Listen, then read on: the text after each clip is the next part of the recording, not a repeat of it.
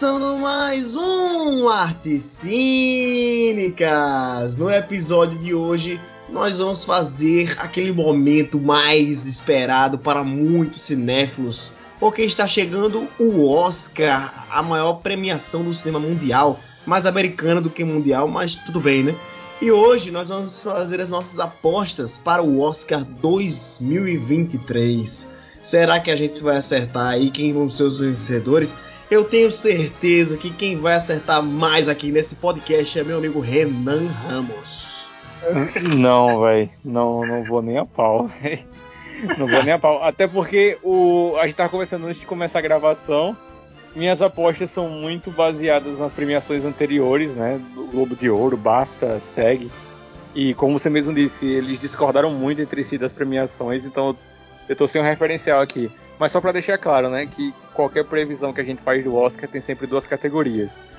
O que a gente comenta que acha que vai ganhar e o que a gente queria que ganhasse, né? Só pra deixar claro, eu acho que não todas, mas em algumas categorias é isso que a gente vai fazer hoje. Pelo menos eu vou fazer. Apostar em quem eu acho que vai ganhar, mas em quem eu queria que ganhasse, porque nem sempre é o mesmo. É isso. Exatamente. E para compor a nossa mesa aqui, mais uma vez, como já está virando tradição aqui nos episódios do Oscar, o meu amigo Daniel Honório de volta. Seja bem-vindo, Daniel. Obrigado, amigo. Buenas noites. É um prazer também estar de volta aqui, vamos gravar isso. Se eu não me engano, no, no último Oscar a gente empatou aí, não foi, Dani? É, na, nas nossas apostas. E hoje vai ser a revanche. Quem será que vai ganhar entre nós aqui? Renan já tá entregando aí os pontos, mas eu espero que você venha para competir, viu? Amigo, eu com certeza que vai ganhar você, porque eu também não vi... Eu esqueci de enfiar as outras perguntas. Se a gente não tiver nenhuma base, nenhum conhecimento, a gente vai pelo achismo mesmo, que a gente tá aqui pra isso. Então, sem mais delongas, vamos partir aí para a nossa querida vinheta para começarmos esse podcast.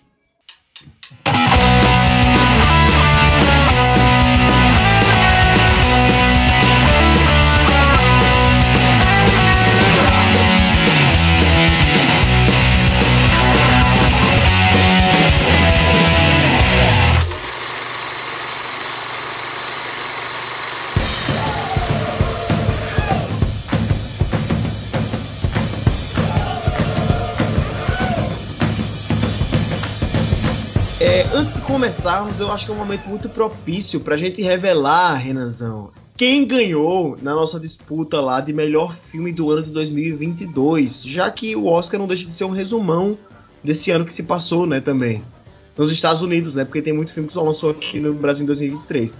Mas, para vocês refrescarem aí a memória, nós não conseguimos entrar em um consenso de qual seria o melhor filme de dois mil e vinte e dois. A gente ficou empatado aí entre Tudo em Todo Lugar ao Mesmo Tempo e Top Gun Maverick. E aí, a gente jogou para o público decidir quem seria esse vencedor. E aí, Renanzito, você chuta aí quem ganhou essa, essa competição aí? Tá, velho. Quando a gente lançou esse, esse episódio dos melhores filmes do ano, eu sei que muitas pessoas que eu conheço, que ouviram, estavam bem divididas, assim, também, igual, igual a gente. Muitos amigos meus era Tudo em Todo Lugar ao Mesmo Tempo, outros Top Gun. Eu vou, eu acho que eu, eu vou chutar Tudo em Todo Lugar ao Mesmo Tempo. Acho que o público elegeu isso. É, você acertou. Lá na enquete do Instagram que a gente lançou, ficou empatado. cinquenta por cento para Tudo em Todo Lugar ao Mesmo Tempo e cinquenta por cento para Top Gun Maverick. Mas no Spotify, no, na enquete que a gente lançou lá, Tudo em Todo Lugar ao Mesmo Tempo saiu na frente com setenta por cento do, dos votos. Então, está decidido o melhor filme do ano de dois mil e vinte e dois, é, do Arte Cínica. Nosso prêmio aqui anual foi Tudo em Todo Lugar ao Mesmo Tempo. Parabéns aí para os Daniels. Como se já não bastasse eles estarem ganhando tudo aí nas premiações, né? Ganharam o prêmio do Arte Cínicas aqui do melhor filme do ano. Acho que, eu acho que o episódio já deveria acabar agora, né? A gente elegeu o melhor, né? O nosso podcast acabou já. O que é o Oscar perto disso? O que é o Oscar, né? Perto acabou, do prêmio do Arte Cínicas e melhor filme do ano. Acabou o episódio, episódio mais curto que a gente já teve, né? Muito obrigado, boa noite, né? Acabou. É isso. Aí agora sobe aquela vinheta. Now the world won't move. This one. Now the world don't move. To the beat of just one drum. What might be right for you? Mas é isso. Vamos lá, o Oscar dois mil e vinte e três, gente, eu acho que é um dos melhores Oscars dos últimos anos, porque assim, eu concordo com quase todos os dez indicados, sabe? É, tirando um aí que a gente vai citar, mas tem muito filme bom aqui concorrendo, grandes atuações, bons diretores indicados. É um Oscar que eu tô gostando bastante das, das indicações, e tomara que a gente curta também os vencedores, né? Só para deixar claro, hoje a gente vai passar aqui todas as categorias e fazer as nossas apostas, com exceção das categorias de curta, porque, enfim, os filmes são muito difíceis de encontrar quando, se, quando você é brasileiro, né? Porque, enfim, não tá em nenhum canto para assistir. E a gente vai pular também a categoria de melhor documentário, porque, enfim, a gente não conseguiu assistir a maioria dos documentários indicados, então não seria justo com o nosso público que a gente comentasse aqui as paradas que a gente não assistiu, né? Mas tirando isso, a gente vai comentar categoria por categoria e lançar aqui quais a gente gostaria que ganhasse e quais nós achamos que vai ganhar para fazer nossas apostas. E aí, no próximo episódio, a gente revela aí quem, quem foi o vencedor aqui do bolão do Arte Cínicas. Podemos começar, galera? Sim. Cada categoria, a gente vai fazer uma ordem diferente aqui de...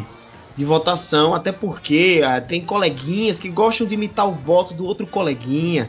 Então, para evitar isso, é, a gente vai é. por ordem alfabética. Nessa, nessa primeira categoria, o Daniel começa, depois eu, depois o Renan. E aí, na próxima, eu começo, depois o Renan, depois o Daniel, e assim sucessivamente, para a gente evitar essa, essa cola generalizada, né? Primeira categoria, melhor canção original. Nós temos aí indicados Applause, do filme Tell It Like a Woman. Who you are sometimes. I know it's so hard. Will you shine? Hold My Hand, de Top Gun Maverick. So bright tonight, but don't you let go of my hand. You can Lift Me Up, de Pantera Negra Wakanda para Sempre. Lift me up, hold me down, keep me close, safe and sound. Naatu Naatu, de R R R.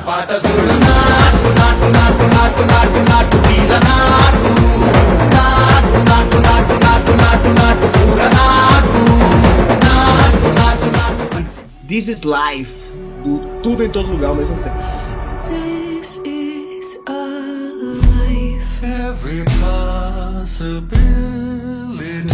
from destiny. I choose you and you choose me. Not only what we sow, not only what we show. E aí, Dan, diz aí o seu palpite, o que você acha que vai ganhar, o que você gostaria que ganhasse? Amigo, eu... Eu não vi o filme do o R R R, né? Que é o indiano, né? Isso. Eu creio que ele seja o favorito, mas como eu não vi, a minha aposta seria pra... Quer dizer, eu vou votar nesse, do indiano, mas se fosse por mim, eu votaria no do, do Top Gun, da Lady Gaga. Peraí, o Top Gun da Lady Gaga? Ah, tá, não, tá certo, meu Deus. Eu, eu misturei as coisas, misturei Rihanna com Lady Gaga aqui, desculpa, desculpa, foi mal. Edita é, isso, Luiz. Desculpa. Eu gosto muito da... Não é, da não editar da... nada, isso vai ficar no episódio para as pessoas verem que você não entende de, de, de cantoras pop. Ô, oh, velho, eu entendo sim. Véi, na verdade, só entendo de um. Eu sou o maior fã da Taylor Swift que você vai conhecer, velho. Absurdo. Não entendi. Vou expor o Daniel como hater da Taylor Swift aqui. Eu sou mesmo mesmo. Véi, que absurdo, meu Deus, a Taylor Swift é muito boa. Tá, mas ela não tá concorrendo hoje, então vamos deixar ela um pouquinho de lado. Na verdade, o embate aqui é entre duas grandes cantoras pop, né, que é Lady Gaga e, e Rihanna, e Naatu Naatu, de R R R, que tá surpreendendo todo mundo aí, né, porque, enfim, a cena musical desse filme que tem essa música é muito boa. Tem sessões lá nos Estados Unidos, pô, em que a galera se levanta e começa a dançar na frente do, do telão, tá ligado? Quando começa a tocar a música. Virou, assim, uma febre, realmente. É... Na verdade, não necessariamente a música, mas a cena em que ela tá no filme, né? Então, eu acho que a pessoa seria muito burra a essa altura do campeonato se não apostasse em Naatu Naatu do R R R. Mas eu concordo com o Daniel, eu adoro Hold My Hand, de Top Gun Maverick, né, da Lady Gaga, mas eu também gosto muito de This Is Life, de Tudo em Todo Lugar ao Mesmo Tempo, velho. E acho que dessas aí é a mais diferente, né? Acho que conversa mais com o tipo de música que eu escuto no meu dia a dia, na verdade. Mas a minha aposta aí fica com Naatu Naatu. E tu, Renan? Eu não lembro da música de Em Tudo em Todo Lugar ao Mesmo Tempo direito, o que é estranho, porque eu vi esse filme já umas três vezes. Música indiana concorrendo ao Oscar, né, de melhor canção original. Eu lembro muito do Jai Ho, do Quem Quer Ser um Milionário, né, Luiz? Aquela, é aquela música era muito boa, velho. E ganhou o Oscar, não foi? É, se eu não tô enganado, acho que ganhou. Quem Quer Ser um Milionário ganhou oito Oscars, arrastou tudo naquela noite, enfim. Eu acho que é o eu último também... filme a arrastar, assim, dessa forma, né, velho? Ganhar... É verdade, bicho. É, é um bom ponto. Assim, é aquele último filme que dominou a noite, né? É. É verdade. É, acho que é isso mesmo. É isso mesmo. Porque, acho. tipo, teve, teve... Eu lembro do Mad Max, que ganhou seis, né? Mas não ganhou o melhor uhum. filme. Nem diretor. Sim, então, sim, sim. O último que arrastou mesmo foi o Quem Quer Ser um Milionário. É. La La Land passou perto. O Discurso do Rei... É... Cara, o Discurso do Rei arrastou três principais, né, velho? Foi roteiro... Diretor e mas filme, não, né? E mas não fez aquele lá. arrastão. Não fez é, aquele arrastão, acho, né? É. Não, mas realmente, Quem Quer Ser Milionário foi, foi, foram oito vitórias, realmente. Ali foi, foi uma, uma pisa em todo mundo ali. Bom, eu acho que a música de R R R vai ganhar também, como vocês. E também queria que ganhasse a da Lady Gaga, velho. Então a gente vai ter, assim, o mesmo palpite e o mesmo desejo nessa categoria. Porque eu, eu prefiro Hold My Hand também. Eu, só pra fazer a menção, eu gosto muito da... Lift Me Up, da, da Rihanna, que eu achei, achei a música muito foda. Mas é eu prefiro Hold My Hand, e... mas acho que perde pra D R R R. Os filmes que são mais esnobados assim, e principalmente D R R R, né, que eu acho que o pessoal apostava que ia levar, que ia entrar em outras categorias, eu acho que vai ser um prêmio de consolação, né, talvez seja. Também acho, também acho. Ele é um filme que... poderia ser um dos favoritos no, na, na categoria de melhor filme internacional, né? Se ainda tivesse escolhido ele para ser representante do país. Mas não foi e ele acabou sendo esnobado de tudo, velho. Lá no Critics ele até foi indicado em, em, em boas categorias. Foi, foi, foi bastante categoria indicado, mas aqui no Oscar só teve essa e eu acho que vai ser um... Eu concordo com o Daniel, acho que vai ser um prêmio de consolação aí para o R R R. Próxima categoria, vamos falar de melhor trilha sonora. Melhor trilha sonora, estão concorrendo aqui Babilônia, Entre Mulheres, Nada de Novo no Front, Os Fabelmans e o Pinóquio do Guilherme Del Toro. Quem vai começar apostando aqui sou eu, né? E, bicho, nessa categoria aqui eu tô muito na dúvida, velho. Cacete. A gente tem o John Williams, né? Que é um cara muito veterano aí por Os Fabelmans, que é uma trilha bem singela. Mas eu não acho que seja o ano dele, assim. Podia ser que, até ser que dessem pelo conjunto da carreira, mas eu não acho, ele já ganhou bastante, né? O, inclusive o, o John Williams, se eu não me engano, é a pessoa mais indicada ao Oscar é, na história. É ele. Comparado assim. É, é ele, é ele mesmo. Eu não, não lembro tanto, quer dizer, eu, eu lembro, eu acho. A mãe dele, a, a mãe do menino dançando. Tá tentando lembrar da trilha sonora, mas eu acho que é meio marcante. Sim, sim, sim. Eu acho, velho, levando em conta o histórico do Justin Hurwitz em indicações pro Oscar, é, eu acho que eu vou apostar em Babilônia. Ele levou, né, por La La Land. Eu não, não lembro se levou por Whiplash, mas ele foi bem injustiçado pelo Primeiro Homem e acho que leva, acho que ele leva novamente aqui pelo Babilônia. A trilha, a trilha do Babilônia é, é bem marcante, velho. Nada Novo do Front tem aquele tom que, que fica se repetindo, né? Que sempre que ele aparece, dá aquela... Ele é bem pungente, sabe? Mas, enfim, eu acho que não tem nenhum destaque aqui. Tem o Alexandre Desplat por Pinóquio, né? Se eu não me engano, é ele que tá concorrendo. Entre Mulheres, eu não acho que seja um destaque a trilha sonora. É, eu acho que eu fico com Babilônia. E você, Renan? Eu não...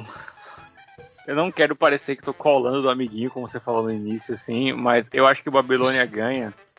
E eu vou evitar fazer um comentário rápido aqui, porque Babilônia não é um filme que vai estar presente em muitas categorias. Como, como é louco, né, velho, os filmes do Damien Chazelle, né? Eu tava falando disso no sábado, a gente tá gravando aqui na segunda-feira. O Damien Chazelle lançou o Whiplash, todo mundo amou, inclusive premiações.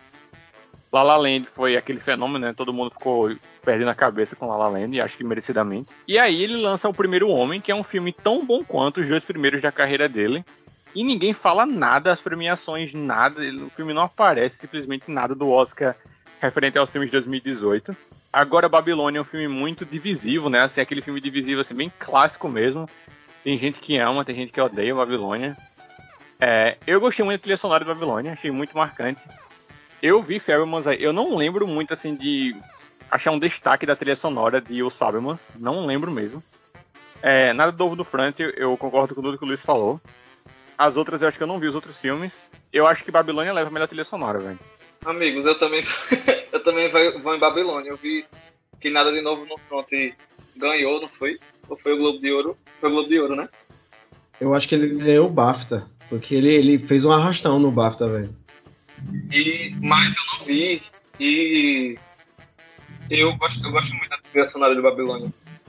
Também, eu achei massa, eu acho que ela é bem, tipo, lembra muito a trilha sonora, eu acho que, de, tipo, a pessoa consegue reconhecer quem é a pessoa que tá fazendo. E eu acho que eu me lembrei na hora de, de La La Land. É uma, é uma trilha sonora que a pessoa, tipo, evoca a pessoa que fez, né? Eu acho ela bem marcada. Legal, então... entramos em mais um consenso aqui. Tá ficando chato essas apostas, né? Se todo mundo for apostar na mesma coisa, não vai dar certo não, isso aqui. Mas, e, e o pior é que a próxima categoria, eu acho que todo mundo vai apostar na mesma coisa de novo. São é, melhores efeitos visuais. Nós temos aí concorrendo Avatar: O Caminho da Água, ah, Batman, é Nada de Novo no Front, Pantera Negra Wakanda para Sempre e Top Gun Maverick. Renanzito, por favor, seja ligeiro, porque todo mundo vai apostar na mesma coisa aqui. Eu tenho Bicho, eu, eu, não, mas realmente é assim. Eu, não, eu juro que eu não vou comentar, não acho que necessário é Avatar. É isso, pô, é óbvio. Pô. Daniel, vai. Avatar. É, Avatar, é isso, velho. Não tem outra, pô. Não tem nada. Se, não, se esse filme não ganhar, eu vou ficar muito surpreso, velho. Muito surpreso. Todo mundo mas... acha, é impossível, né? Acho que não existe. Não, realmente. A Avatar é aquele que dá pra gente salvar um tempo de podcast só indo pra próxima. Pronto, Avatar e acabou. Dá pra gente destacar o Batman aqui, né? Que, tipo, uma das poucas indicações do, ba- do Batman que lá no começo do ano a gente achava que poderia estar tá concorrendo nas principais, né? De tão bom que é o filme. Mas foi bem esnobado e, e tá nessas, nessas categorias é, técnicas menores, né? Mas, enfim... É, melhor som, nós temos aqui concorrendo Avatar: O Caminho da Água, Batman, Elvis, Nada de Novo no Front e Top Gun Maverick.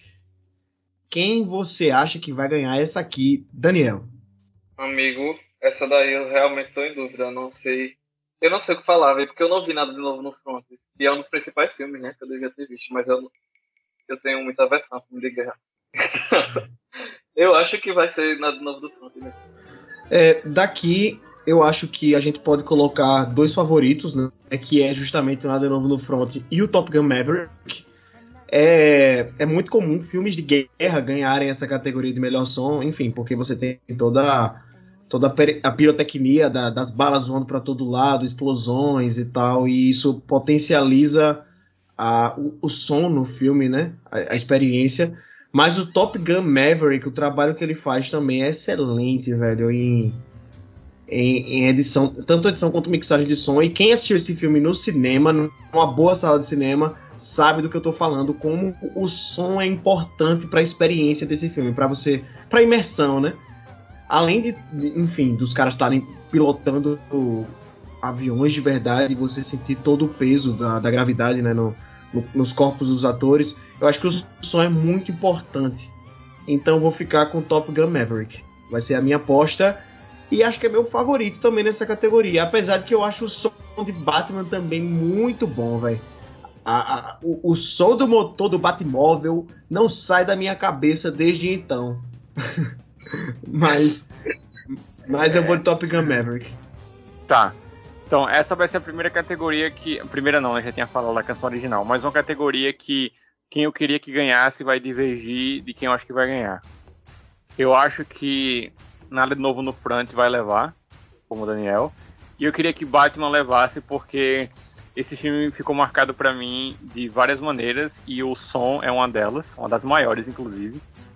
Então, acho que Nada de Novo no Front leva, mas queria que Batman levasse. É, que bom!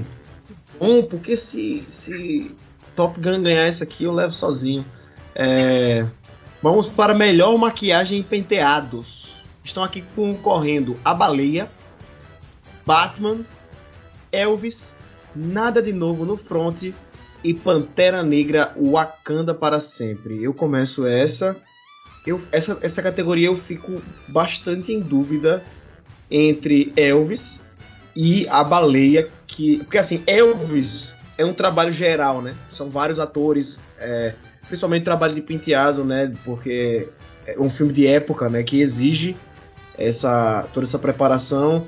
E a, a maquiagem do Austin Butler como Elvis também é, é sensacional. Eu tava até discutindo com o Renan antes da gente começar sobre a maquiagem do Tom Hanks, né? Que ele faz o Coronel Parker.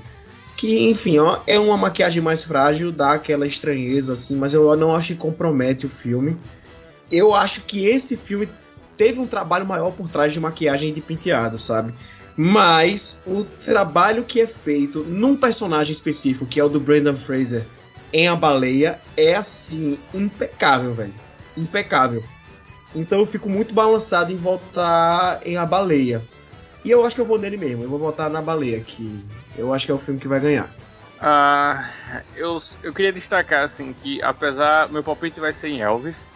E apesar de ser meu palpite, eu acho que você usou muito eufemismo pra citar a maquiagem específica do Tom Hanks. Porque a maquiagem do filme em geral tá ótima, mas a do Tom Hanks tá uma aberração. E, e pra mim, me afetou sim minha opinião sobre o filme. Claro, não é nem de longe a principal razão que... A gente vai falar mais de Elvis lá na frente, né? É, não é a principal razão que me fez não gostar tanto desse filme, mas a maquiagem dele também tá horrível. Mas, tirando ele, a maquiagem tá boa e eu acho que leva. E eu não sei se eu tenho um... Ah, eu, eu vou dizer que eu queria que Batman ganhasse, porque eu adorei Batman. Então, assim, é, eu gosto da maquiagem do Colin Farrell, por exemplo. Ele tá muito massa, velho, como o Pinguim. É, ele tá, tá irreconhecível, velho. Tipo, eu falei isso na época. Até pra quem sabe que é o Colin Farrell ali, tá difícil de reconhecer que é ele. Sabe? Ele tá, tá muito boa a maquiagem do Colin Farrell. O pouco que aparece do Coringa, enfim.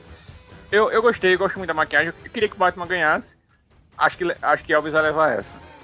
É, toda, vez que eu, toda vez que eu penso em maquiagem, eu me lembro do... Eu me lembro daquele filme do... Do Church. Ah, o, o Destino de uma Nação, né? É, acho que é esse. Aí toda vez eu lembro que ganhou melhor maquiagem por causa dele. Aí eu fiquei pensando na Baleia. Uhum. Mas aí eu não sei, eu acho que Elvis leva. Eu vou com o Renan também, acho que Elvis leva. Leva por causa do... Tanto porque já ganhou, né, outra premiação, e porque é, é algo mais amplo, né? Do, não, não fica só restrito a, a um só personagem. Sim, sim, sim. Eu confesso que eu fiquei muito balançado em, em colocar Elvis também, mas eu vou fazer essa aposta aí na Baleia. Eu acho que o pessoal pode ficar impressionado pela caracterização do, do Brendan Fraser especificamente, sabe?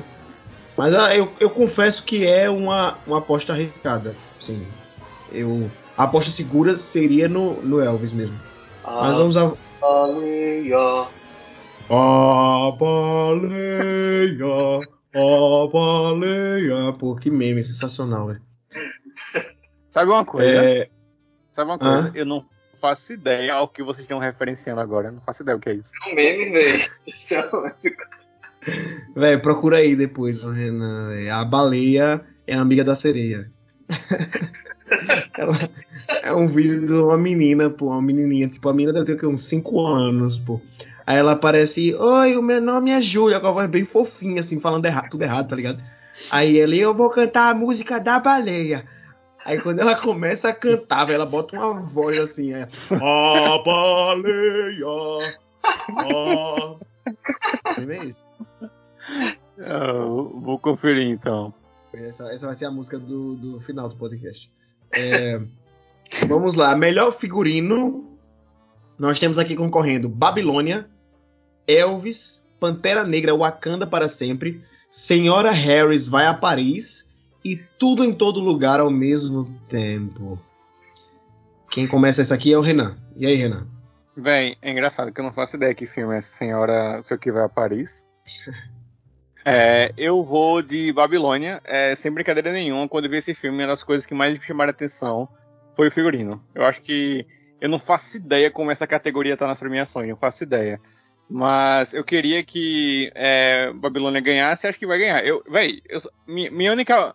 Meu único motivo pra votar nesse filme é porque eu gostei muito de quando eu vi os figurinos. Eu não faço ideia do que tá acontecendo de premiação e tal, mas eu achei muito foda as roupas da Margot Robbie e tal, todas as outras figurantes também, então eu vou de Babilônia.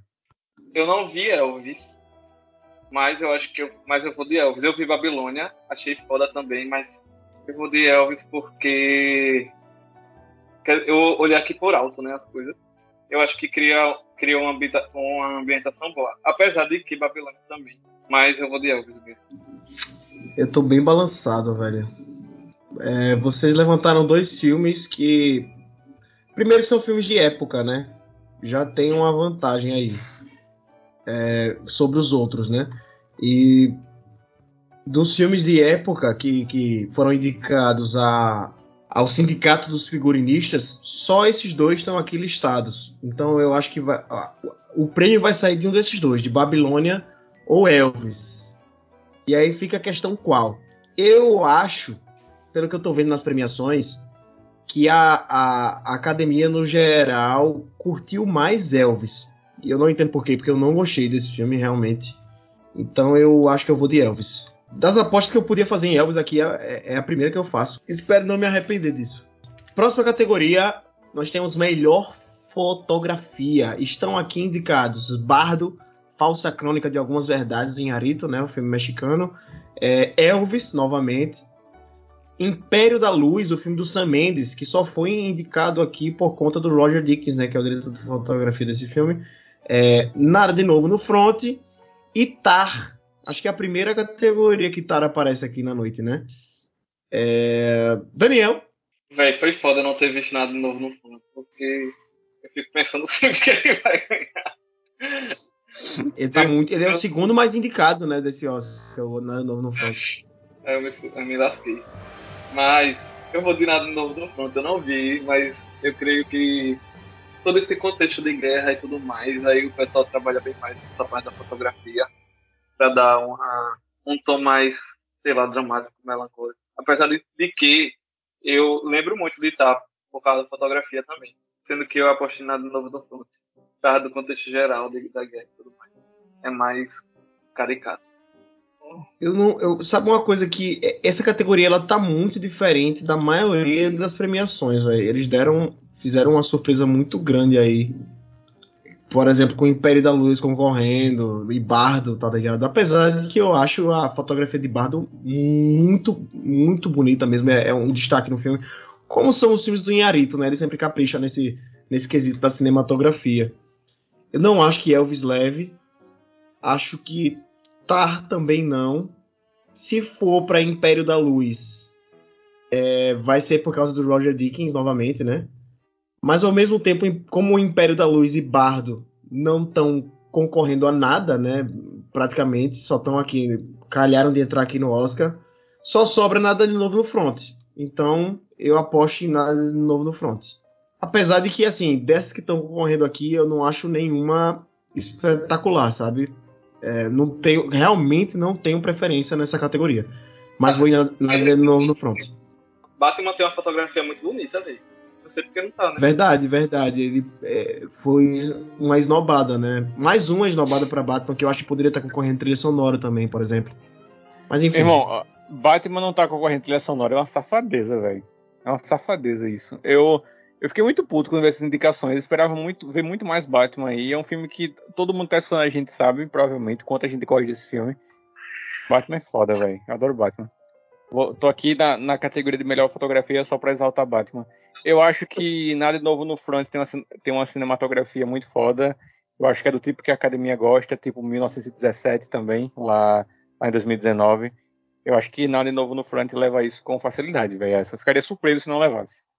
Então é uma unanimidade aqui, o Nada de Novo no Front nessa categoria, né? Eu acho que é o que vai levar mesmo, pela... porque é o que sobra, né? Eu... Talvez um azarão que possa ganhar aí, que eu vejo assim, mas isso aqui é um chute que eu tô tirando do cu, tá ligado? É o Tar. Porque eu acho que tem realmente tem momentos ali de, de fotografia muito, muito bons, mais no sentido narrativo do que no deslumbre, né? Que eu acho que é o que o votante vê. É, é o deslumbre, e até por isso o Império da Luz e Bardo estão concorrendo aqui. Então, por esse quesito deslumbre, o Nada de Novo no Front eu acho que é a, a opção mais lógica. E você, Renanzito? Eu quero que você diga agora quem você acha que vai ganhar na categoria Melhor Design de Produção, entre Avatar: O Caminho da Água, Babilônia, Elvis, Nada de Novo no Front e Os Fabelmans. Caralho. Porra. Eu posso pedir uma colinha de saber qual, o que é que tem ganhado nas premiações aí? Bicho, pior que essa daqui eu, não, eu também não, não tô muito ligado não, velho. Se você quiser pesquisar aí no Google. Porra. Isso é foda. Eu acho que, acho que Elvis não leva.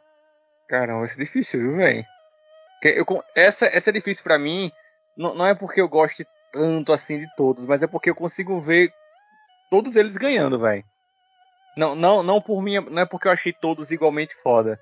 Porque eu daria pra Batman. Aí nem tá nem indicado, né? Não, tô brincando. Eu daria pra Batman, não. Eu daria pra Babilônia. Mas eu não sei se eu quero apostar em Babilônia, velho. Então eu vou dizer primeiro o que eu daria. Eu daria pra Babilônia. Eu acho que leva...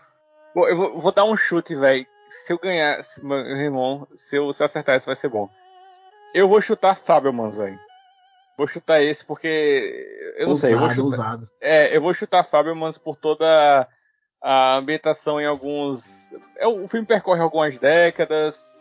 É, o filme mostra cenas de filmes sendo gravados. Eu sei que o Babilônia também tem muita coisa é, parecida assim também. É... Bem, eu vou chutar Fabelmans. Alguma coisa tocou aqui no meu coração. Vou chutar Fabelmans. Apesar que eu daria pra Babilônia. E parece que a Babilônia é uma aposta mais segura.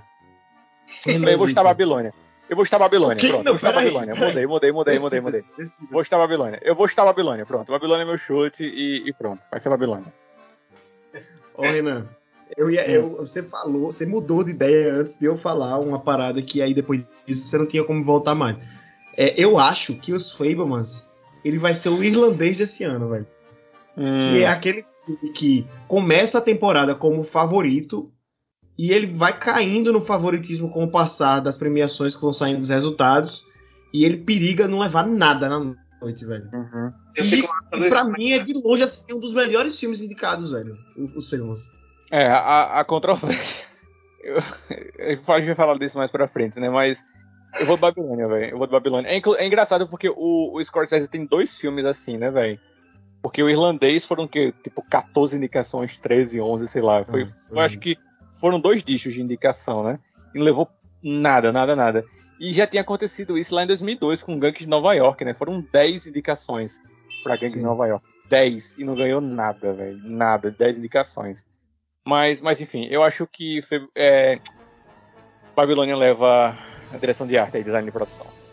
Amigo, eu acho também que Babilônia vai levar. Eu acho que, é, do filme, eu acho que é a parte mais marcante, assim, a questão de cenário, a questão de... do visual de tudo, tá ligado? Eu acho que aquele exagero todo nas festas e, e no deserto e depois na casa do cara. Eu acho que... que é uma, tipo, do filme mesmo, acho que isso é o que mais se destaca. Talvez também seja o, o prêmio Consolação de Babilônia. Não, talvez não leve outras coisas. Eu concordo com vocês. Acho que se tem um prêmio que Babilônia pode ganhar é esse daqui, porque eu acho, eu acho que é um, nesse quesito é o melhor de todos os indicados. É, tem o Nada Novo no Front, que é aquela reconstrução de guerra. Tem Avatar, que é toda a criação de mundo, né? Elvis também, é reconstrução de época e tal.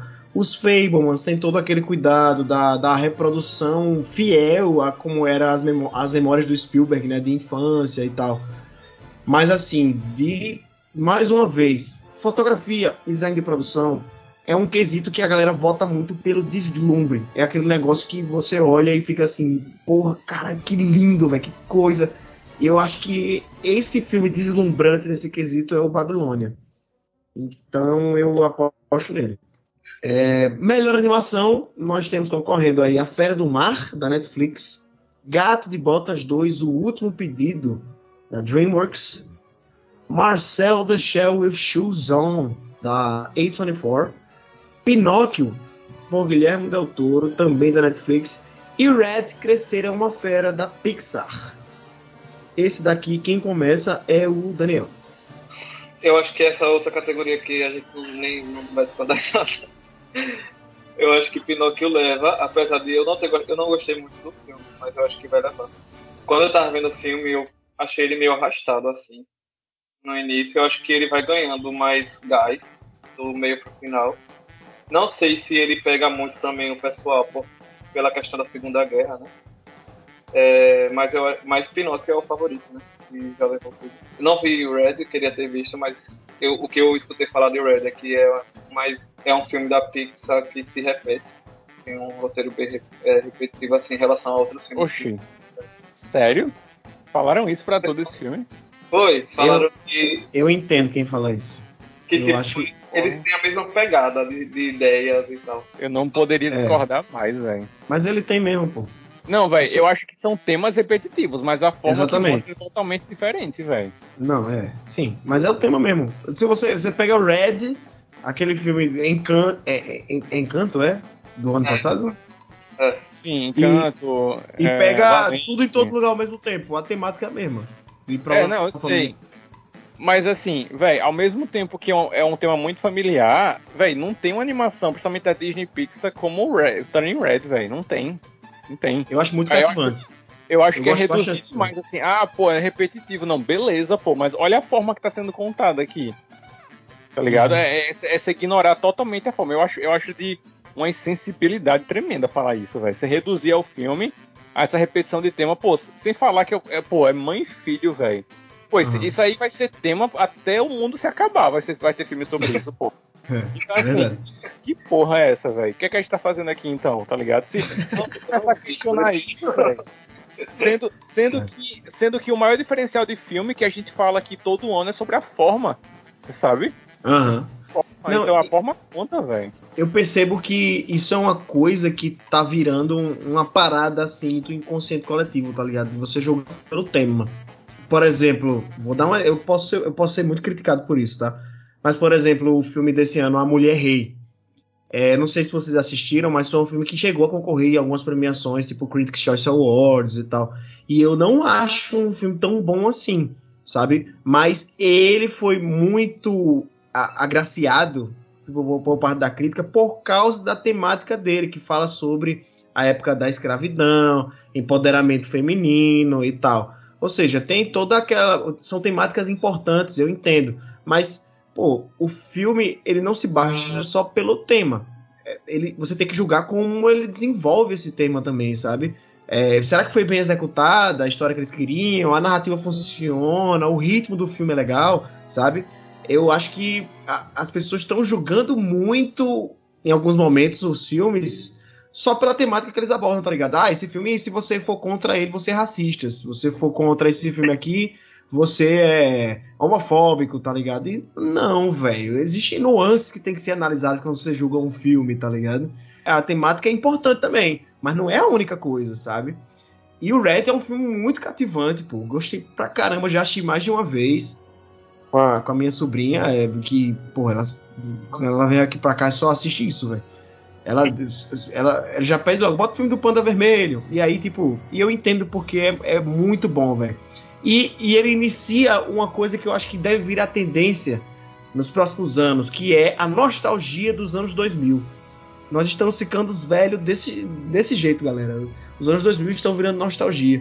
É, e... pois é, é. Da mesma forma que tinha muito filme dos anos dois mil sobre os anos oitenta, né? Então, exato. É uma coisa, um, é um processo natural, né? Mas enfim, eu acho que, só adiantando aí, eu acho que vai ser muito difícil tirar esse Oscar aqui do Pinóquio. Eu vou ficar muito surpreso se não ganhar e... Com certeza vai ser a maior zebra da noite se Pinóquio não ganhar isso aqui, então eu vou, vou do Pinóquio também. Não só por ter sido o único filme que eu vi, é, eu queria que Turning Red ganhasse. Foi o único filme que eu vi, mas não é só por isso, é porque eu gosto pra caralho desse filme, como, eu, como vocês acabaram de perceber aqui. Gosto muito mesmo dele, achei, achei uma mas animação... Tu, tu não viu o Pinóquio do Del Toro? Não vi Pinóquio, pô, não vi Pinóquio do Del Toro. É, é engraçado, né, o povo reclama, ah, eu não sei se a pessoa que ouviu o Daniel falar isso pode ter pensado assim, ah... Turning Red é batido e tal. Pô, o Pinóquio é um remake, pô. tá ligado? É, enfim, tá ligado? Você e que inclusive dar... teve outro Pinóquio ano passado, tá ligado? Do, pois dos é, M X. Dois, dois Pinóquios só esse ano, pô. Então, assim, pelo amor de Deus, né? É, a, a gente tá aqui falando de uma arte que a forma é crucial pra tudo, pô. Então, pode pegar, assim, todos os filmes que a gente gosta muito, na, na nossa lista de filmes favoritos, eles estão lá pela forma que a história é contada, pô. Então a forma é o, é o, é o, é o principal. Foda-se que o, que o tema é batido. Enfim, tô puto. Pra, eu queria que Turning Red ganhasse, mas eu sei que não vai. Eu acho que esse ano realmente Pinóquio leva e não tem muito o que falar, que eu só vi um filme mesmo nessa categoria.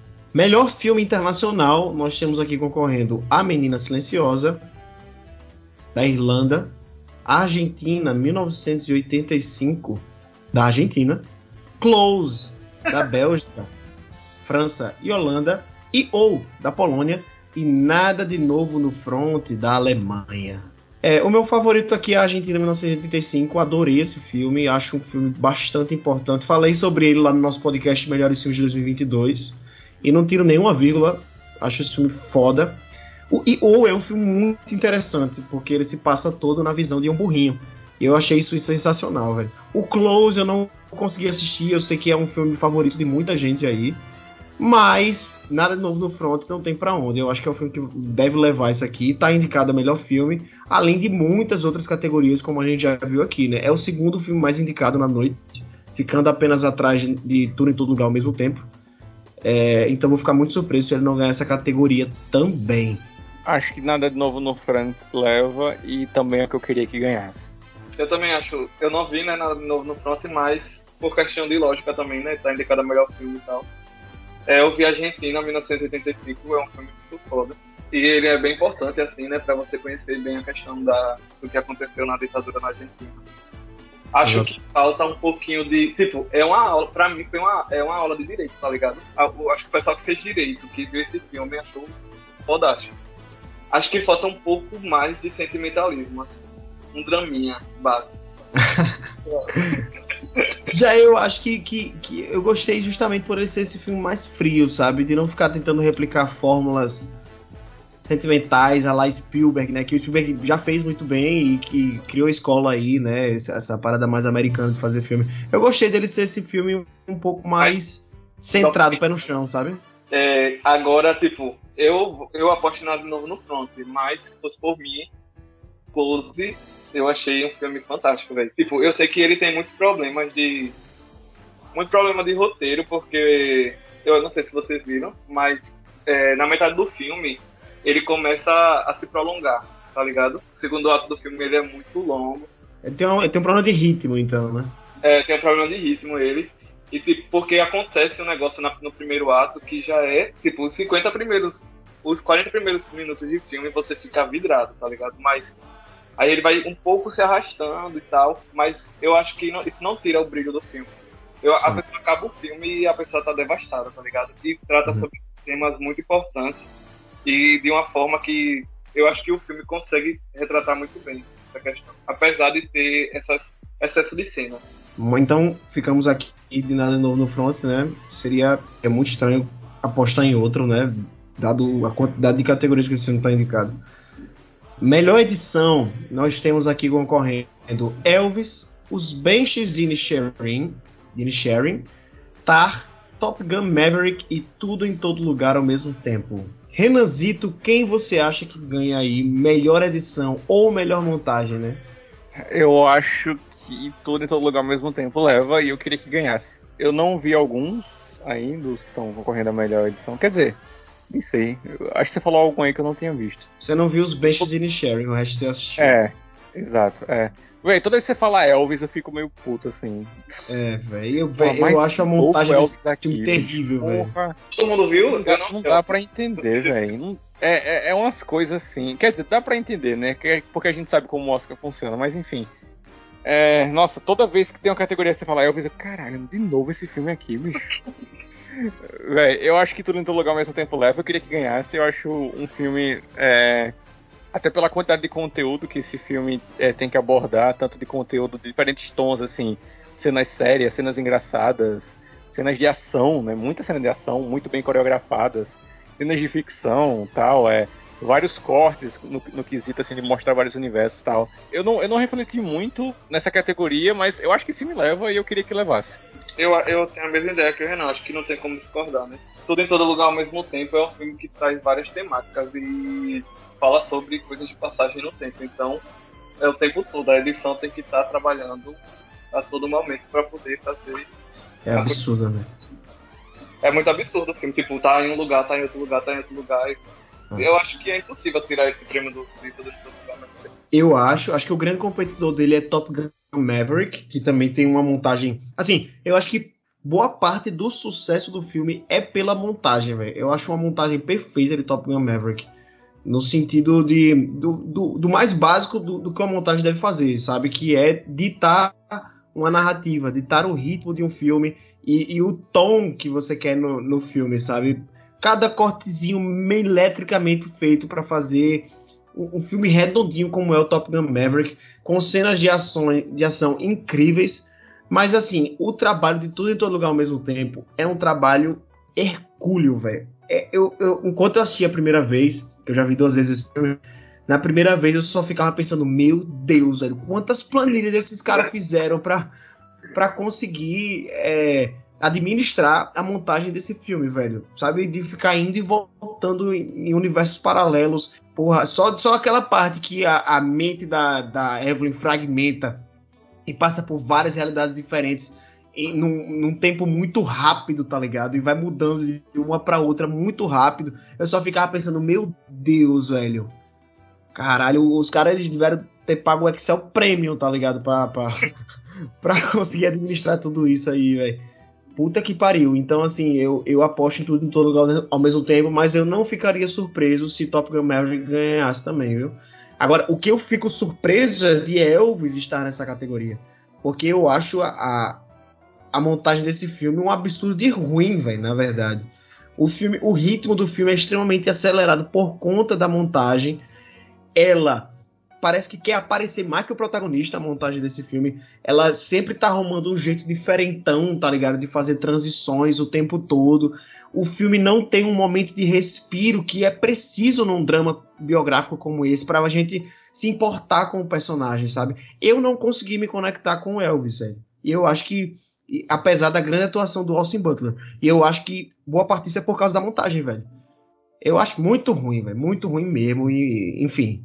Parece o déjà vu de dois mil e dezoito com porra do Bohemian Rhapsody, velho. É isso, velho, é isso. Caralho, é impressionante, velho. Impressionante. É... Ano que vem vai ter outro, outro ícone da música que vão fazer uma biografia nota seis, que vai estar tá todo mundo morrendo nas premiações, velho.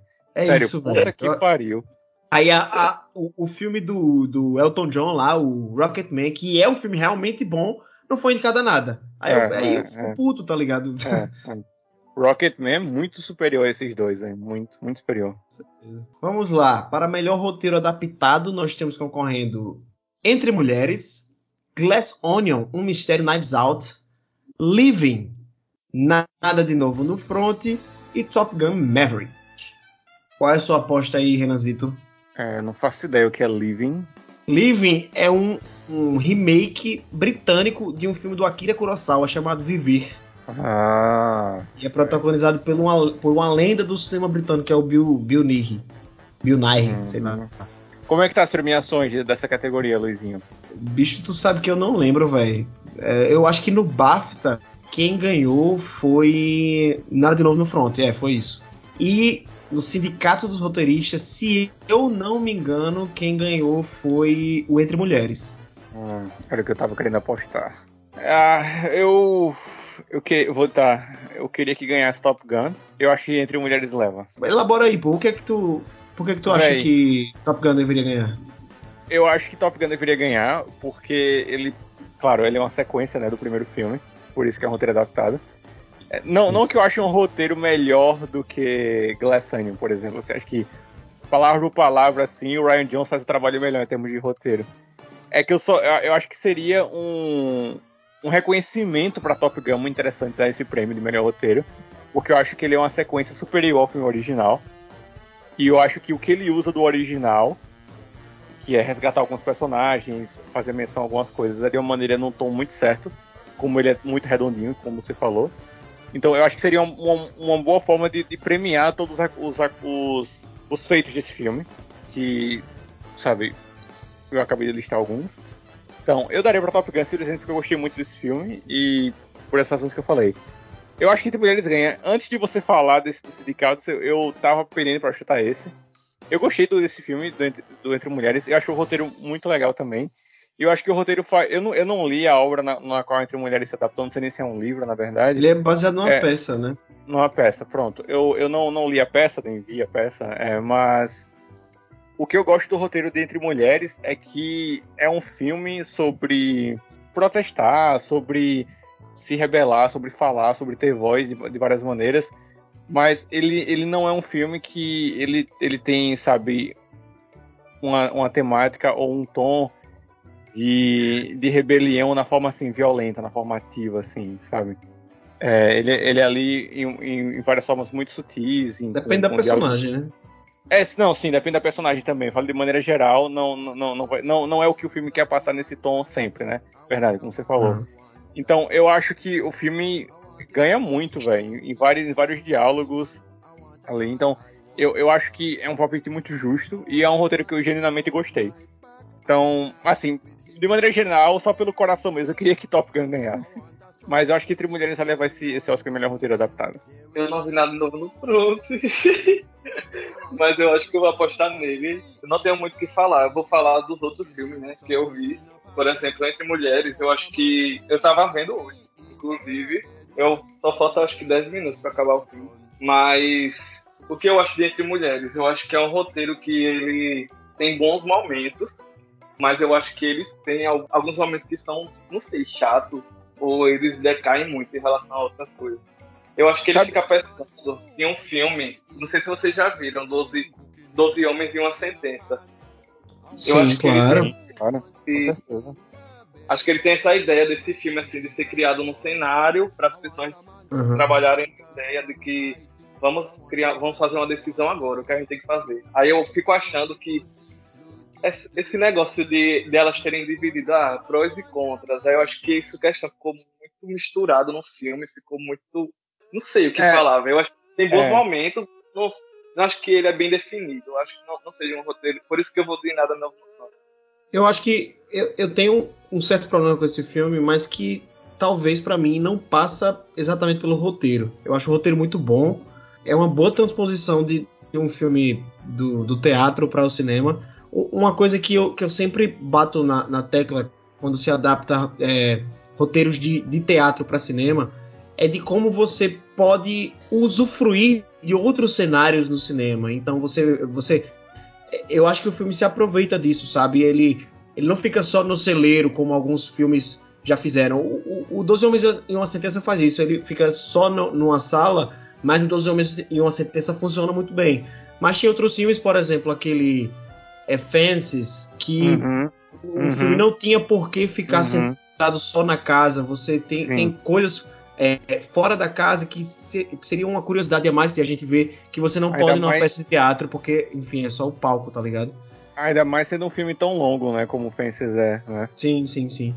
E eu acho que esse filme, ele, ele faz bem essa adaptação, sabe? Eu acho que o problema dele, na verdade, é a montagem, que em alguns momentos ela... tenta ser um pouco mais simbólica, alusória, sabe? De uma forma que eu acho que tira um pouco o ritmo do filme. É um filme que poderia ter uma hora e meia, uma hora e trinta e pouco, sabe? E aí ele tem uma hora e quarenta e cinco minutos por aí. Poderia tirar facilmente os dez minutos ali do filme, sabe? Se a montagem fosse um pouco mais dinâmica. Tem um último comentário que eu quero fazer sobre esse filme, que é a questão... É que eu acho que às vezes o filme ignora alguns pontos que dariam cenas ou dramas ou diálogos muito massa pra focar em passar aquela mensagem, sabe? De diálogo ali, aquela coisa. Acho que, acho que o filme perde algumas oportunidades. Acho que, acho que esse é o meu ponto. E, fi, e fica focando nos diálogos mais marcantes ou, no, ou fica focando na mensagem que quer passar. Mas, pô, tem uns pontos interessantes ali que eu acho que você poderia mostrar mais. O que não significa uhum. necessariamente... aumentar a duração do filme. É só trocar, às vezes, algumas coisas. A duração de uma cena por outra. Que acho que tem, tem personagens ou alguns pontos ali que geram um drama, um conflito muito mais interessante. Que eu acho que não é mostrado. Sim. Em virtude de passar a mensagem que o filme quer passar. Uhum. Entende? Eu, eu vejo isso nesse filme. Mas eu gosto do roteiro. Eu gosto do roteiro. É. Eu acho que leva. Eu não acho que Lá no Front leva, apesar de ser um filme que eu acho melhor. Mas em termos de roteiro, eu acho que não leva Nada de Novo no Front. Sim. Então por isso que eu fico com Entre Mulheres. Eu aposto no Entre Mulheres também. Muito mais pela força dos diálogos, que eu acho muito bem escritos realmente. E que dão assim... Ele levanta a bola para as, as excelentes atrizes desse filme cortarem, né? Porque, porra, é um show de atuação esse filme, velho. É, Jessie Buckley atuando muito bem, Rooney Mara, é, Claire Foy, todas sensacionais, velho. É, ainda tem a Frances McDormand fazendo uma participaçãozinha ali, que é uma pequena participação, né? Mas sempre muito marcante, como deve se esperar da, da Frances McDormand. E o, o, assim, os diálogos desse filme são muito marcantes e eu acho que é por isso que ele deve ganhar. Mas o meu favorito aqui, eu não vou mentir, é Glass Onion, que a Netflix tentou enfiar a goela abaixo de todo mundo esse filme, mas eu acho que a, as premiações não engoliram muito bem. Era o filme principal da Netflix, né? Até Nada de Novo no Front começar a despontar aí e aí ela começar a deixar o Glass Onion um pouquinho de lado e fazer campanha para Nada de Novo no Front. Mas eu acho que ele poderia até concorrer em outras categorias aí, de atuação, Janelle Monáe de atriz coadjuvante. Seria um bom prêmio de consolação aí pro Glass Onion. Mas ele é uma continuação já. Se fosse pra ter ganho, teria ganho já no, no Entre Facas e Segredos. Então eu fico aí com Entre Mulheres. Eu penso isso também, Luiz. Eu, eu, o único motivo de eu não falar desse filme... é exatamente isso. Se Entre Facas e Segredos não ganhou, não é Glass Onion quem vai ganhar, velho. É, eu realmente penso dessa mesma forma, assim. Exatamente isso eu penso. Agora vamos para roteiro original. Os indicados a roteiro original são Os Banshees de Inisherin, Os Fabelmans, Tar, Triângulo da Tristeza e Tudo em Todo Lugar ao Mesmo Tempo. Quem começa agora é o Daniel. Eu tô dividido entre Os Banshees e Triângulo da Tristeza. Tenho reais dúvidas sobre. Eu vou apostar, velho. Eu acho que vai ser uma aposta meio doida, mas eu vou apostar em Triângulo da Tristeza. Eu acho que ele tem um roteiro genial, assim. Quando eu vi o filme, eu fiquei muito surpreso, velho. Ele foi indicado em outras coisas. Eu acho que ele foi indicado a melhor filme. Talvez ele pudesse, pelo menos, ganhar melhor roteiro original. Eu acho o roteiro dele incrível. Eu adoro também esse filme, velho. Ele foi um filme que dividiu opiniões, né? E acho que você assistindo, você entende por quê. Não é um filme que você pensa assim, pô, todo mundo vai gostar desse filme, né? Ele, é um, ele tem certos momentos ali escatológicos que a, devem afastar as pessoas. Ele não se centra numa trama só. Você começa o filme de um jeito, né? Depois, na metade, ele fica de um jeito e ele termina de outro. Parece que são três filmes em um, né? É, mas eu acho, eu acho muito foda esse filme. Adorei o Triângulo da Tristeza. Mas, observando as premiações, claramente essa categoria, tá, essa categoria aqui está entre dois filmes, que é Os Banshees de Inisherin e Tudo em Todo Lugar ao Mesmo Tempo. E aí eu tendo a ficar mais pro lado dos Banshees de Inisherin, porque foi o filme que ganhou o BAFTA nessa categoria. No, no sindicato, quem ganhou foi Tudo em Todo Lugar ao Mesmo Tempo. Mas tem uma pegadinha aí, que o Martin McDonagh, que, é o, que foi o roteirista e diretor do Banshees de Inisherin, ele não é sindicalizado. Então ele não pôde concorrer no, no prêmio do sindicato. E aí fica aquela dúvida, será que ele ganharia se ele tivesse concorrido, como ele ganhou no BAFTA? E aí, pela dúvida, eu acho que eu fico com Os Banshees de Inisherin, velho. Mas não ficaria surpreso se Tudo em Todo Lugar ao Mesmo Tempo levasse... Porque ele, nas premiações, principalmente nessas últimas, ele tá sendo muito queridinho, né? Tá levando tudo. Bateu o recorde de S E Gs ganho. Bateu o recorde do Independent Spirit Awards de premiação também. Ganhou tudo que podia ganhar na noite. Então não ficaria surpreso se levasse. Mas eu tô fazendo essa aposta aqui desse prêmio de consolação para Os Banshees de Inisherin.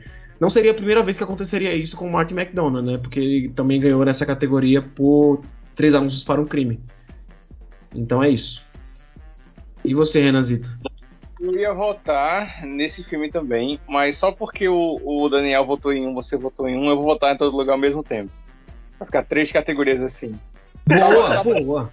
Eu tava, eu tava em dúvida tem... entre os dois. Eu tava em dúvida é. entre esses dois. Eu ia votar no, nos Banshees de Inisherin, mas, véi, alguma coisa tá me dizendo que Todo Lugar ao Mesmo Tempo vai ganhar. Então vai, vai ter a minha aí. Três apostas diferentes aí. Eu acho bem possível, velho. Eu acho bem possível. Vai ficar entre esses dois. Essa é a verdade. Se Triângulo da Tristeza ganhar, vai ser uma boa surpresa, velho. Porque eu adorei esse filme. Sai um pouco desse foco aí americano. Então seria muito massa, velho. Mas eu acho que vai ficar entre Os Banshees e Tudo em Todo Lugar ao Mesmo Tempo. Agora a gente começa a ir para as categorias principais. Que são o quê? Atuações, direção e melhor filme, né? Então vamos lá. Melhor ator coadjuvante. Nós temos aqui concorrendo Barry Keoghan por Os Banshees de Inisherin, Brendan Gleeson por Os Banshees de Inisherin, Brian Tyree Henry, o Paperboy de Atlanta, né? Por Causeway, o Jude Hirsch por Os Fabelmans e o Ke-Huy Kwan por Tudo em Todo Lugar ao Mesmo Tempo.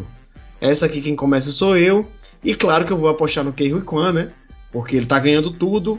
É aquele prêmio que ele ganha pela narrativa do ator na premiação, né? Nem é tanto pela atuação. Eu gosto da atuação dele nesse filme, mas eu acho que tem melhores aqui nessa categoria. Eu daria pro Barry Keoghan ou pro Brendan Gleeson. Acho que eu ficaria mais pro, pro Barry Keoghan por Os Banshees de Inisherin. Mas o Ke-Huy Kwan merece demais, é, por tudo que ele vem, vem fazendo aí nessa, nessa campanha de premiação, pelos discursos dele que são sensacionais. Ele falando como ele por muito tempo não teve mais oportunidades na, na, no, em Hollywood, né? Depois de ele ter conseguido bons papéis quando era criança. E aí agora ele tá retornando aí, falando como hoje Hollywood tem dado mais oportunidade para atores orientais e tal. Por tudo isso, eu acho que não tem como tirar esse prêmio dele. Eu acho que é o mais barbado da noite é esse prêmio pro Ke-Huy Kwan. E é, você, o que é que é, acha, Renan? Essa categoria, pra mim, é como a de Avatar, véio, as duas, assim, sabe? Eu vou com você também, não, não consigo ver, ver outro vencedor além desse, não. E eu daria pra ele também, é a minha, minha, é minha atuação favorita entre os candidatos. Pra mim, é, sério, é, essa categoria e efeitos visuais é o mesmo nível, assim, de certeza, assim. O Barry dos Banshees é o mesmo do o Sacrifício do Devo. É, aquele doidinho. Ah, sim. Eu tenho minhas dúvidas, mas é uma atuação muito boa dele também, né? Tipo, ele consegue transitar muito bem entre essa ideia de ser um pai de família e depois ser um pai de família bestalhado e depois ser um espião, sei lá o quê. Eu acho que eu vou com vocês também, de Tudo em Todo Lugar ao Mesmo Tempo, porque ele é mais diferentão, assim, tipo, seria bom honrar pessoas de outras nacionalidades, né? É, e eu acho que de todos esses coadjuvantes aqui indicados, o único que tem... Ah, não, é verdade. O Jude Hirsch tem esse momento também nos Fabelmans. Mas, assim, é porque o, o Ke-Huy Kwan, ele tem aquele momento dele brilhar no filme, sabe? Que é toda aquela montagem dele falando, tipo, be kind, né? Sejam gentis e tal. Se vocês tiverem dúvida no que fazer, por favor, sejam gentis. E aí ele falando que, que, que ele adoraria passar a vida com ela pagando imposto e lavando roupa, tá ligado? É, tem todo esse destaque pra um ator ator coadjuvante, tá ligado? Ele tem um destaque enorme. E eu acho que isso chama a atenção também. Ele sendo um cara, um cara galante, né? Ele consegue desenvolver bem, eu acho, esse papel. É. E tem aquela parcela de uma mulher rica, sei lá o quê, e ele é bem imponente, tá? É lógico que ele passa muito mais tempo no filme do que Anne Hathaway em Os Miseráveis. Mas assim, não é que Anne Hathaway canta em Os Miseráveis, no I Dream a Dream, lembra muito... o poder do impacto de uma atuação coadjuvante como essa do You Have to Be Kind, sabe? É, uhum. É aquela cena que deu o Oscar, tá ligado? É aquela cena uhum. ali. Então, é, enfim, eu acho muito similar. O tempo deles em tela não é similar, mas o impacto de uma cena em si me lembra muito isso. Exatamente. Em melhor atriz coadjuvante, nós temos aqui indicadas a Angela Bassett por Pantera Negra Wakanda para Sempre, a Hong Chau por A Baleia, a Jamie Lee Curtis por Tudo em Todo Lugar ao Mesmo Tempo, a Carrie Condon por Os Banshees de Inisherin e a Stephanie Shu por Tudo em Todo Lugar ao Mesmo Tempo. Eu começo nessa aqui, né? Aliás, sou eu mesmo? Não, é o Renan. Vai, Renan.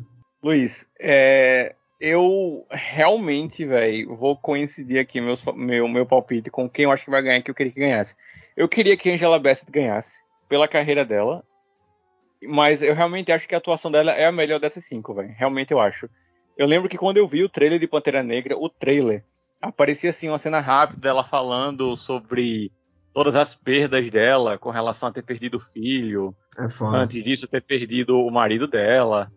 Não é? É, a Shuri tinha sido sequestrada naquele momento do filme, né? A gente não sabia disso, mas no trailer já dava pra sentir uma emoção naquela cena.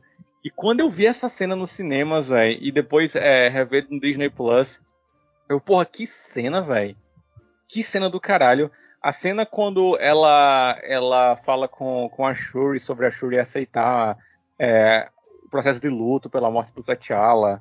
Sabe, eu, eu, eu realmente acho que ela merece esse Oscar, velho.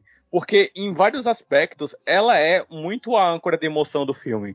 Porque a Shuri no começo tá num, numa negação ali, não tá aceitando muitos sentimentos. E, e ela tá envolvida em todo aspecto emocional, a Angela Bassett. No aspecto de, de, de morte do filho dela, a invasão do Namor, tipo, tudo assim. Eu realmente acho que ela merece esse Oscar. Eu acho a atuação dela carrega o filme em vários aspectos. Não, é, não tudo, né? Até porque ela realmente é coadjuvante. Mas eu achei um trabalho fantástico, velho. Um trabalho fantástico mesmo. E eu acho que é uma atuação muito poderosa, assim, muito forte. E essa cena que ela fala das perdas dela, pra mim, é a cena que pode dar o Oscar pra ela. Ela ganhou algumas premiações, então isso me deixa otimista em apostar ela. Então não é só uma aposta, assim, baseada no meu desejo. Então, é claro que a Jamie Lee Curtis tá incrível em Tudo em Todo Lugar ao Mesmo Tempo, mas eu acho que a Angela Bassett tá melhor. E é isso, velho. Boa. É, um... Eu tô em dúvida entre as duas de Tudo em Todo Lugar ao Mesmo Tempo. Eu não sei qual das duas. Bora, vou, meu eu, amigo. Eu vou na Jamie. Jamie Lee Curtis. Sim. Ela ganhou também, não foi, amigo? O Sindicato, eu acho. Ela ganhou o S E G, foi. Ela ganhou o prêmio Sindicato. E a, a atuação dela é muito marcante, né? Eu acho que ela, desenvol... ela faz um papel, tipo... Você consegue, você consegue ver ela passando tudo... A informação muito bem lá, tipo, de ela ser... uma vilã e depois ela sendo uma, uma, uma pessoa, sei lá, um monstro depois, e depois ela consegue ser aquela pessoa que, meu Deus, eu parei pra me tocar na, na, na vida e no que eu fiz, nas coisas, e eu acho que eu posso me compadecer de você, né? Tem essa ideia no final do filme. Eu acho que ela desempenha um papel muito bom, apesar de que a outra também faz um papel, muito, a, a Stephanie, né? Faz uhum. um papel pica também, mas eu acho que eu vou na Jane. Certo. É, véi, essa categoria pra mim tá totalmente em aberto. Por quê? A Angela Bassett vinha ganhando nas premiações da crítica, né? Ganhou Globo de Ouro, ganhou Critics e tal. Mas aí no BAFTA, que é um termômetro maior pra o Oscar, esse ano o BAFTA tá meio, tá meio esquisito. Eu acho que ele não vai ser muito termômetro não, mas ele geralmente é, né? É, no BAFTA quem ganhou foi a Carrie Condon por Os Banshees de Inisherin, que é realmente uma boa, uma grande atuação. Esse filme está repleto de grandes atuações. Tanto é que os quatro é, personagens principais do filme estão indicados aqui, os atores que fizeram eles, né?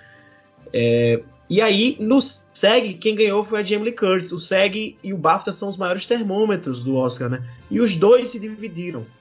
Então, assim, eu acho que a ala britânica da academia vai acabar puxando a sardinha para Carrie Condon. Os atores vão puxar sardinha ou pra Jamie Lee Curtis ou pra Stephanie Shu, e aí eu acho que é que pode ter essa cisão, porque vai dividir voto, né? As duas de Tudo em Todo Lugar ao Mesmo Tempo vão acabar dividindo voto, e aí pode ser que não dê pra nenhuma das duas. Isso é que eu tô pensando.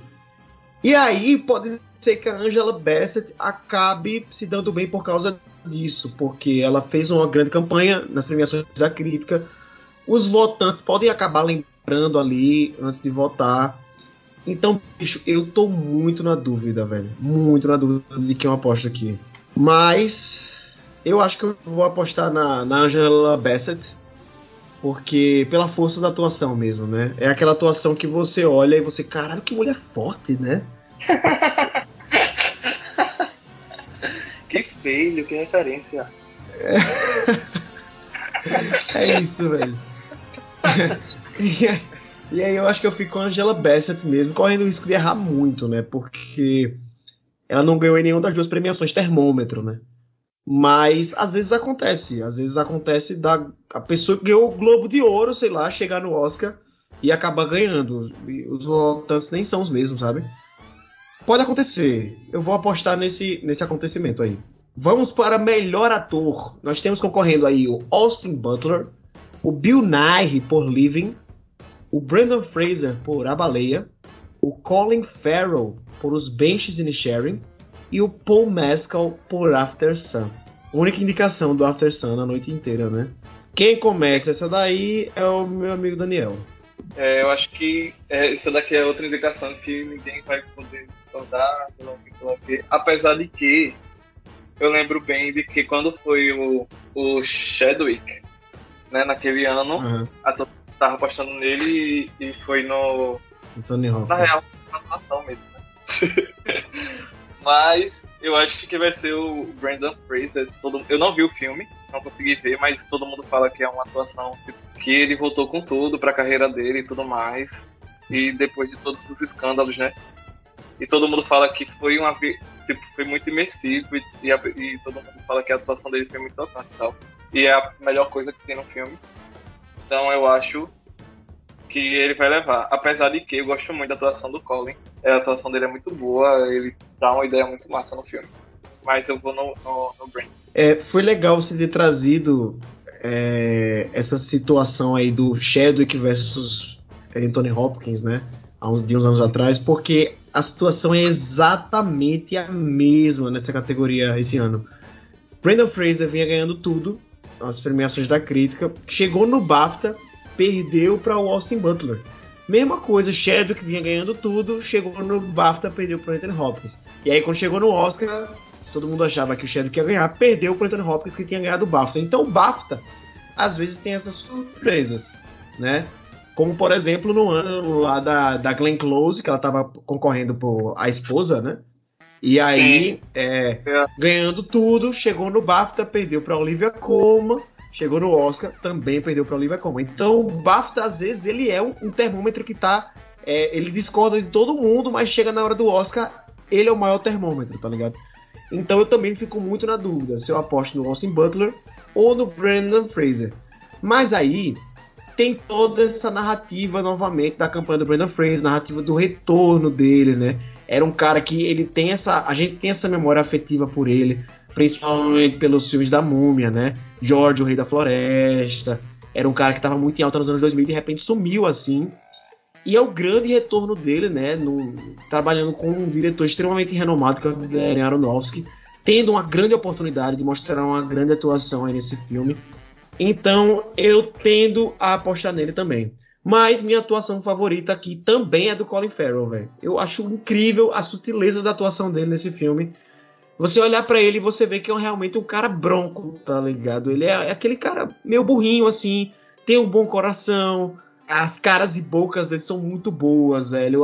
É muito engraçado, ao mesmo tempo que é muito deprimente a atuação dele, tá ligado? E melancólico, assim. É um... Você tem pena daquele cara, velho. E a, o jeito que ele fala, as expressões que ele usa, é, muito, é um filme muito, muito engraçado, ao mesmo tempo muito melancólico. Você deixa você um pouco pra baixo, sabe? E o Colin Farrell tá sensacional, véio. Mas não tem como apostar em ninguém que não seja o Brendan Fraser aqui. Ou no Austin Butler, né? Mas eu acho que o Brendan Fraser ainda tem alguma vantagem. E você, Renan, o que, é que você acha? Eu vou fazer a minha aposta da vitória aqui. E se eu ganhar, vocês dois vão ter perdido. Eu vou levar essa. essa. Essa aposta vai fazer eu ganhar aqui. Eu acho, eu acho que essa categoria tá fedendo a Austin Butler ganhar, velho. Eu acho que ele ganha. Eu acho que ele ganha. E eu também daria pro Colin Farrell. Eu não vi A Baleia, então daria pra ele também. Foi minha favorita. Eu acho que Elvis vai levar esse, velho. Sem, sem resenha. Eu vou ficar puto, mas feliz por ter pelo menos acertado no bolão. Então, eu acho que essa, tá, tá fedendo a Austin Butler isso aí, velho. Então, tem todo o cheiro lá do Remy Malek fazendo lip sync, ganhando o Oscar de melhor ator. Os caras deram um Oscar de melhor ator pra um cara que fez lip sync, pô. É, sendo que o Austin Butler tá bem melhor, velho. Apesar de ser tão bom. Então, eu vou no Austin Butler, velho. Realmente acho que ele leva. Tá, tá, pra mim, tá, com uma, tá, tá todo escrito, assim, que ele vai levar isso aí pra mim, velho. Eu tô, acho que periga também, velho. Vai ter voto pra fazer ah, agora, todo mundo pô. Vai votar aí no Brendan Fraser. Eu vou tacar um voto aqui no Austin Butler só de resenha, tá ligado? E aí ele acaba levando. É, bicho, ó, o, ícone, o ícone americano, tal, ele foi foda. Bicho, ó, ele vai ganhar isso aí, vocês vão ver. Vocês vão ver. Caralho, já pensou, velho? Tu vai ganhar esse balão, pô. O Luiz, você viu A Baleia? Não, não, não, não consegui assistir A Baleia, velho. Eu, inclusive, antes da gente começar aqui, eu fui tentar assistir, porque a gente deu uma atrasada aí pra começar a gravar, né? Mas aí na hora que eu voltei o filme, dei play, o Renan disse, ei, vamos, vamos agora. Aí, aí eu vim correndo e acabei nem não vendo nem um, nem um pouquinho, né? Pra poder comentar um pouco sobre a atuação dele. Vamos lá para a melhor atriz. Nós temos surpreendentemente concorrendo a Ana de Armas por Blonde, a Andrea Riseborough por Tio Leslie, a Cate Blanchett por Tar, a Michelle Williams por Os Fabelmans e a Michelle Yeoh por Tudo em Todo Lugar ao Mesmo Tempo. Quem vai começar essa aqui sou eu, e claramente essa, essa categoria está entre duas pessoas, né, que é Michelle Yeoh e Cate Blanchett. A Michelle Williams é carta fora do baralho. Se ela tivesse concorrendo melhor atriz coadjuvante, ela ganharia certeza, velho, porque ela tá muito bem no, nos filmes. Mas ela fez questão de concorrer a melhor atriz e vai sair em branco porque ela não vai ganhar nada. A Ana de Armas, eu fico surpreso até dela estar tá concorrendo, porque o Blonde é, um, é uma catástrofe de filme, velho. É um filme bem ruim, surpreendentemente ruim. Ela tem uma atuação legal, mas assim, muito equivocada por conta da direção, sabe mesmo? Não é por, não é por culpa dela. É, então, assim, não sei o que, é que tá fazendo aí. A Andrea Riseborough foi uma surpresa, porque ela não teve campanha pelo estúdio. O estúdio não fez campanha para ela. Quem fez campanha para ela, na verdade, foram os próprios atores que fazem parte da academia no Twitter. E aí foi uma parada, assim, histórica, né? Que ela conseguiu concorrer mesmo sem campanha. É um, um negócio que eu acho que vai ser até estudado para as próximas campanhas de Oscar, sabe? De, dessa, dessa ferramenta do, do, da rede social para fazer campanha para alguém sem gastar um real de dinheiro, sabe? É, então acho que também não ganha, mas tem muita chance de Cate Blanchett e Michelle Yeoh ganharem. É, Cate Blanchett ganhou o BAFTA, Michelle Yeoh ganhou o S A G, mas eu vou apostar na Michelle Yeoh porque é a minha favorita e na dúvida eu vou com o coração, então vai dar Michelle Yeoh para mim, que é uma atuação muito foda. O Daniel já falou muito aí sobre essa parada de como é, a, o, a história do filme, né, de, de se passar no multiverso, passar por um universo completamente diferente, exige do ator esse, esse rebolado, né, de interpretar várias versões diferentes de si mesmo, e eu acho que ela encaixa muito bem aí nisso daí, e vai ser uma, uma grande homenagem à, à carreira de uma atriz muito influente, né, do, do cinema oriental e do cinema de, de Kung Fu, que é a Michelle Yeoh, né? Então, vai pra Michelle Yeoh pra mim. Véi, é, eu concordo com você que tá entre essas duas atrizes. Eu, eu sincero, sincero, é, sincero, Luiz, eu nem acho que a Michelle Williams tá tão fantástica assim pra dizer que ela ganharia com certeza a atriz coadjuvante. É claro que ela teria muito mais chances. Mas, sei lá, viu? Eu não achei, essa, não achei essas coisas todas não, a atuação dela. É, eu tô me sentindo aqui tipo, o brasileiro quando vê a Olimpíada, sabe? A cada quatro anos, você julgando atletas de alto nível que passaram a vida toda trabalhando em esporte. Porra, velho. O cara não conseguiu jogar o peso, pô, mais forte. O cara não conseguiu. Enfim, eu aqui ah, não achei a atuação da Michelle Williams, essas coisas todas. Mas, assim, tô falando como espectador, eu não gostei. Eu acho que a Michelle Williams tem atuação. Eu não acho a atuação da carreira dela, por exemplo, sabe?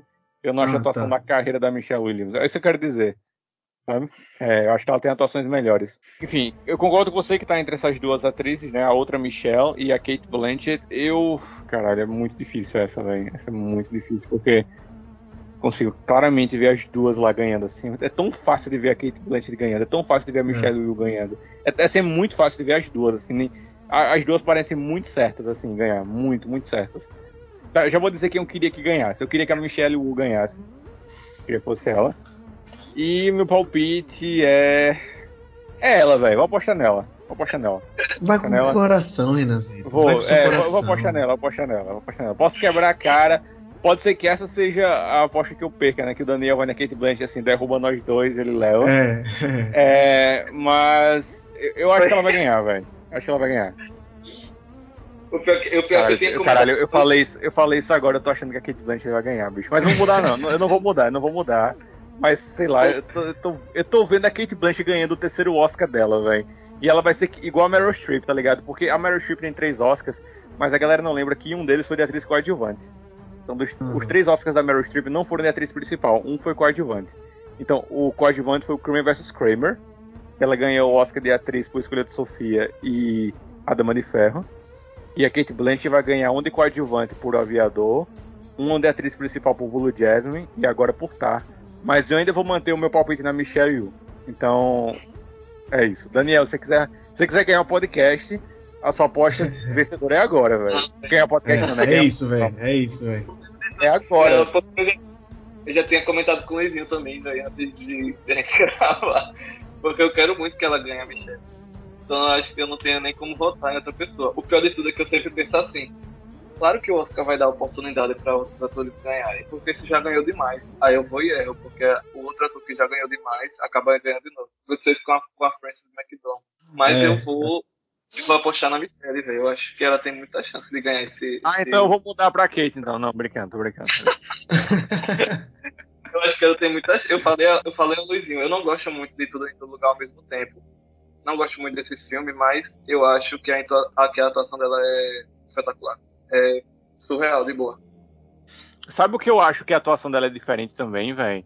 É claro que eu não tenho como falar pelos outros filmes, porque eu não sei o bastidor. Mas eu, gost, eu gostei tanto de Tudo no Lugar ao Mesmo Tempo que eu fui ver os bastidores. E a Michelle Yeoh tem um, um, um peso muito importante pra decisão da personagem, velho. Porque ela quis mudar o nome de, de personagem pra Evelyn. Não sei se sabiam disso. Os Daniels, não, no, o nome da personagem era Michelle também, pô. E ela falou, bicho, não, eu não quero associar a mim, sabe, eu já sou uma atriz. Ah, essa personagem que vocês criaram é uma, é uma pessoa totalmente diferente, pô. Ela tem uma voz, sabe, ela, não, não, não, mudem, velho, eu não faço se vocês colocarem Michelle. Ela falou bem assim pra eles, eu não faço. Mudem o nome, ela, ela merece um outro nome, ela merece estar separada assim de mim, tal. E, e ela teve várias outras decisões pra personagem, tal, tipo, o tom de uma cena, ah, essa cena vai ser mais assim, vai ser mais chorosa. Essa vai ser mais pesada em termos de ela ser ríspida e tal. Então, assim, ela, ela teve um impacto nas próprias decisões da personagem dela. Que eu sei que só isso por si só não é um motivo pra dar um Oscar pra alguém. Claro que não. Eu só tô complementando, sabe? Só complementando mesmo. Que ela, ela tá envolvida com essa personagem de uma forma muito intrínseca, velho. Muito, muito profunda, assim. E eu acho que o Oscar pra ela seria muito relevante, velho. Porque é, ela, ela tem essa atuação.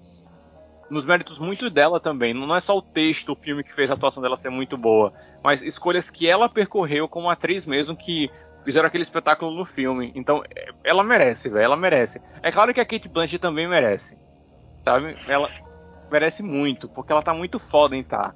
Mas... Não, a Cate, a Cate Blanchett em Tar é uma força da natureza. Puta que pariu, é, velho. velho. Pois é. é, é pra mim, se, ela, se a Cate Blanchett ganhar o Oscar...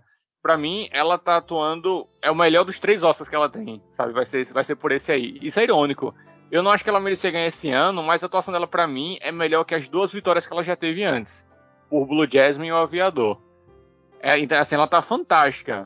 Mas eu acho que a Michelle Yeoh merece mais. Tem, tem toda a parte física também, né? Porque ela faz as cenas de luta dela mesma. Aliás, tem uma que você vê ali que não é ela fazendo, né? Que é aquela do... Que ela absorve o, o poder de rodar a, a parada lá no o escudo, né, do, do policial. E aí você vê que não é ela fazendo aquilo ali. Mas eu acho que é a única cena que, que não foi ela realmente gravando a, a, a cena de luta, né, a coreografia. Então tem essa parte da fisicalidade também. Eu acho que ela merece muito, velho. Então eu, eu, eu aposto muito aí na, na Michelle Yeoh. Não vou ficar desapontado se ela perder pra Cate Blanchett, porque como a gente já falou aqui, é uma atuação incrível e é a atuação de uma vida, velho, que a Cate, a Cate Blanchett faz, velho. Um personagem extremamente incrível que, que ela conseguiu arrancar ali daquele roteiro e ficaria muito feliz se ela ganhar também, mas acho que a Michelle Yeoh merecia, né, porque dificilmente ela vai ter outra oportunidade e seria muito massa pra coroar uma... uma carreira muito aclamada aí, e é uma atriz que tem muitos fãs por aí afora, principalmente quem gosta de cinema de Kung Fu, então acho que seria muito legal ela ganhando.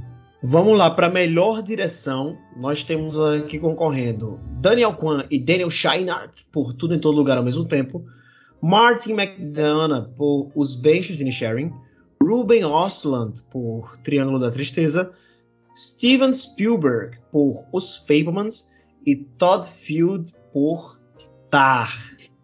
E aí, Renanzito, o que é que você acha? Quem ganha essa aí, hein? Véi, eu, eu, acho, eu acharia um crime se alguém além dos gênios ganhassem. Sabe? É, a gente fala é, de toda a complexidade que esse filme traz, Tudo em Todo Lugar ao Mesmo Tempo. Mas vamos falar, véi, complexidade, originalidade, sabe? É, o equilíbrio no, nos tons, sabe? É um filme de ação, um filme de comédia, é um filme de drama, um filme de ficção. Véi, eu, eu acho que os Daniels fizeram esse filme, que é a melhor forma de definir, e a gente já falou esse termo no podcast, esse filme é um clássico instantâneo. sabe? Esse filme é um clássico instantâneo, né? Aqueles filmes que lançam e já se tornam um clássico. Poucos filmes são assim. Muita gente usa essa palavra com vários filmes, mas poucos filmes realmente são isso, sabe? É... Então, assim, eu acho que esses caras merecem muito esse filme, porque ele só é tão potente pela direção que eles conseguem provocar no tom que eles levam esse filme, velho. Em como eles administram tudo, como eles conseguem equilibrar vários temas ali de niilismo, velho. É um filme existencialista, é um filme niilista, é um filme familiar, sabe? É tudo ali através daqueles estranhismos dele. Eles criam uma coesão ali naquele, naquelas cenas estranhas e bizarras, tem toda uma coesão. Porra, eu, eu, eu, não sei, eu não sei com que cara um diretor pode subir ali e pegar aquele Oscar vendo os Daniels lá sentado, velho, tendo perdido. Sério, esse Oscar é deles e é isso, velho, esse Oscar é deles, pô, é deles, acabou. Eu, não, eu fiquei em dúvida entre o Spielberg e, e Tudo em Todo Lugar ao Mesmo Tempo. Mas eu... Só, vou... só um comentário, só um comentário. Se fosse em qualquer outro ano, eu acho que o Spielberg ganharia. Porque os Fabelmans, a gente nem falou sobre esse termo, né? É uma coisa muito óbvia, na verdade, sobre esse filme. Os Fabelmans é um filme típico da academia, né? É um filme de um diretor consagrado, com atores consagrados, que fala sobre cinema, biográfico, assim. É tudo, esse filme assim, é tudo que a academia mais quer e ama, por isso que foi tão indicado também. Se fosse qualquer outro ano, eu apostaria no Spielberg. Mas não só pelos Daniels merecerem mais, como pelos históricos das premiações... Eu, com certeza, vou neles. Desculpa interromper aí, Daniel. Mas eu acho que eu vou, eu vou com o Renan também, de Tudo em Todo Lugar ao Mesmo Tempo. Eu acho que pela complexidade do filme, eu acho que o trabalho é mais, é mais merecido. Eu acho que os, os Daniels vão ganhar também. Ficaria muito surpreso se não ganhassem, porque eu não acho que nenhum dos outros quatro concorrentes aqui tem, tem bala na agulha pra peitar Tudo em Todo Lugar ao Mesmo Tempo, tá ligado? Talvez os filmes do Spielberg, por tudo isso que o Renan já falou, e por eu considerar uma, a, a melhor direção dentre essas, essas quatro aqui que sobraram, além de Tudo em Todo Lugar, mas pelo histórico da, das premiações aí, e até por essa mesmo aqui que a gente tá vendo, tá ligado? Qual foi a, qual foi a categoria que a gente disse que o Spielberg poderia ganhar aqui? Nenhuma. E eu acho muito difícil um filme não ganhar nenhuma categoria técnica, o roteiro e, não, e acabar levando a melhor direção, sabe? Muito, mas muito difícil. Então, por, por conta disso, eu acho que os Daniels ficam isolados lá em cima, sabe? Vai ser muito estranho se eles não levarem aqui. E, e, e eu digo mais, eu digo mais. Se um desses outros aqui levar a melhor direção, vai ganhar melhor filme. Eu cravo, eu cravo aqui. Se um desses outros que não for Tudo em Todo Lugar ao Mesmo Tempo ganhar a melhor direção, vai levar melhor filme também. É, é aquilo que a gente tava falando, né, Luiz? É, não sei se o Daniel já tinha percebido isso, a gente falou isso há um tempo atrás. Faz muitos anos, assim, faz décadas. Décadas, assim, tipo, década de quarenta, assim, cinquenta. Que um filme ganhou o Oscar de melhor filme sem ter ganhado, pelo menos, roteiro ou direção, ou os dois. Então, pode ver, isso, isso aí é, é fato, assim. Pode puxar todos os vencedores de melhor filme. Ou eles ganharam direção e roteiro, ou os dois. Então, não tem como um filme ganhar o Oscar de melhor filme sem ter ganhado ou roteiro ou direção. Isso aí, isso aí é uma regra. Isso aí, não acontece. Isso pode, pode puxar, é, é, sabe, Green Book ganhou roteiro adaptado, é, Discurso do Rei ganhou direção, roteiro adaptado, sabe tudo, Titanic ganhou direção. Não, não tem como, não tem como. Todo filme que ganha melhor filme ou ganha roteiro, ou ganha direção, ou os dois. Então... Quando é o final da noite, que vem a última categoria, a categoria mais importante, melhor filme, na verdade só tem alguns filmes concorrendo. O vencedor do melhor roteiro original, adaptado e direção. E às vezes não, e às vezes não só dois filmes, né? Que o que, que, que, que ganha o melhor roteiro também ganha direção. Não tem como ganhar as duas de roteiro. Então, ali no final da noite vão ser, vão ser só três ou dois filmes concorrendo a melhor filme. Então, essas categorias têm que ser vencidas pelo vencedor do melhor filme. Isso não, não muda. Então é só, só esse fator aqui que eu acho que vale a pena pra gente pesar também na nossa aposta pra melhor filme. É. E geralmente a categoria de roteiro é anunciada primeiro que direção, né? Então, uhum. assim, e, e são duas categorias de roteiro. E elas geralmente são anunciadas uma atrás da outra. Então, ali no meio da premiação, a gente já tem pelo menos dois concorrentes de, pra melhor filme, né? É. é uhum. Já é, é um termômetro que... muito grande. É por isso que quando o Parasita ganhou, eu não tava mais surpreso. Eu fiquei mais surpreso quando o Parasita ganhou direção, roteiro. Quando chegou em melhor filme, eu sabia que ia ganhar. Porque Parasita tinha ganhado o melhor roteiro e direção. E que, uhum. quem tinha ganhado outro roteiro era Jojo Rabbit, velho. Injustamente, é. diga-se de passagem. E Jojo Rabbit não ia ganhar Oscar de melhor filme, velho. Sabe? Então, assim, é, era muito, é, tava muito claro que quando chegou naquele momento de ler o envelope, que, que Parasita ia ganhar. Porque essas, essas duas categorias, roteiro e direção, elas são o maior termômetro. Sabe? Não é. tem como. Não tem como. Essas, essas são os termômetros. Uhum. E aí, é, pensando nisso, antes da gente partir para melhor filme, né?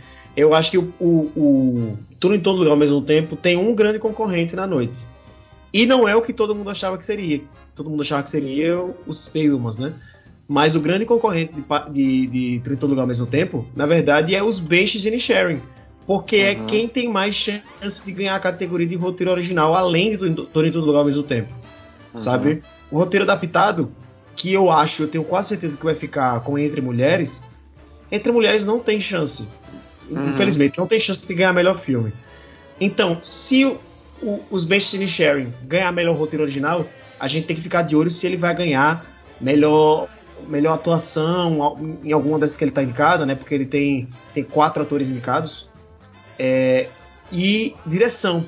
Se ganhar direção, pode ter certeza que vai ser para os Banshees de Inisherin. Mas eu não, não vejo é. tanta chance assim. Agora, se os Banshees ou Tudo em Todo Lugar perder roteiro para os Fabelmans, aí eu acho que tem muita chance do Spielberg ganhar a direção também. Quer dizer que os votantes, eles têm uma inclinação a preferir o filme do Spielberg, entendeu? Uhum. São coisas que a gente pode ir analisando ao longo da premiação enquanto a gente for assistindo, né? Mas, por tudo que a gente viu até agora, eu acho que a direção fica com os Daniels mesmo. Agora, nós vamos para a derradeira. A derradeira categoria aqui, melhor filme. E nós temos indicados, pela primeira vez, se eu não me engano, na história, dez filmes, né, concorrendo. Porque acho que desde dois mil e nove ou dois mil e dez, a academia abriu para até dez filmes concorrerem. Mas se ele não tivesse X votos em primeiro lugar, uma parada assim, o filme, o filme nem entrava na lista. Então a gente nunca teve dez completos. Era sempre nove, oito. Mas pela primeira vez temos dez filmes concorrendo, porque a regra mudou. Agora são dez filmes gravados. Sempre vão ser dez filmes. Então nós temos concorrendo aqui Avatar: O Caminho da Água, Elvis, Entre Mulheres, Nada de Novo no Front, Os Fabelmans, Os Banshees de Inisherin, Tudo em Todo Lugar ao Mesmo Tempo, Tar, Top Gun Maverick e Triângulo da Tristeza. E aí, Daniel, o que é que você acha? Eu vou voltar num filme que eu não gostei muito, que é Tudo em Todo Lugar ao Mesmo Tempo. Eu acho, não sei se você já qual, sabia... Qual você queria muito, que ganhasse? Que eu queria que ganhasse? Bicho, pra mim poderia t- ser ou Os Banshees ou Triângulo da Tristeza. Qualquer um dos dois, que são os meus favoritos de melhor filme. Mas eu sei, eu acho que eles não levam, eu acho que Tudo em Todo Lugar ao Mesmo Tempo leva. Agora eu queria perguntar pra você... Por que, que você não gostou muito do filme?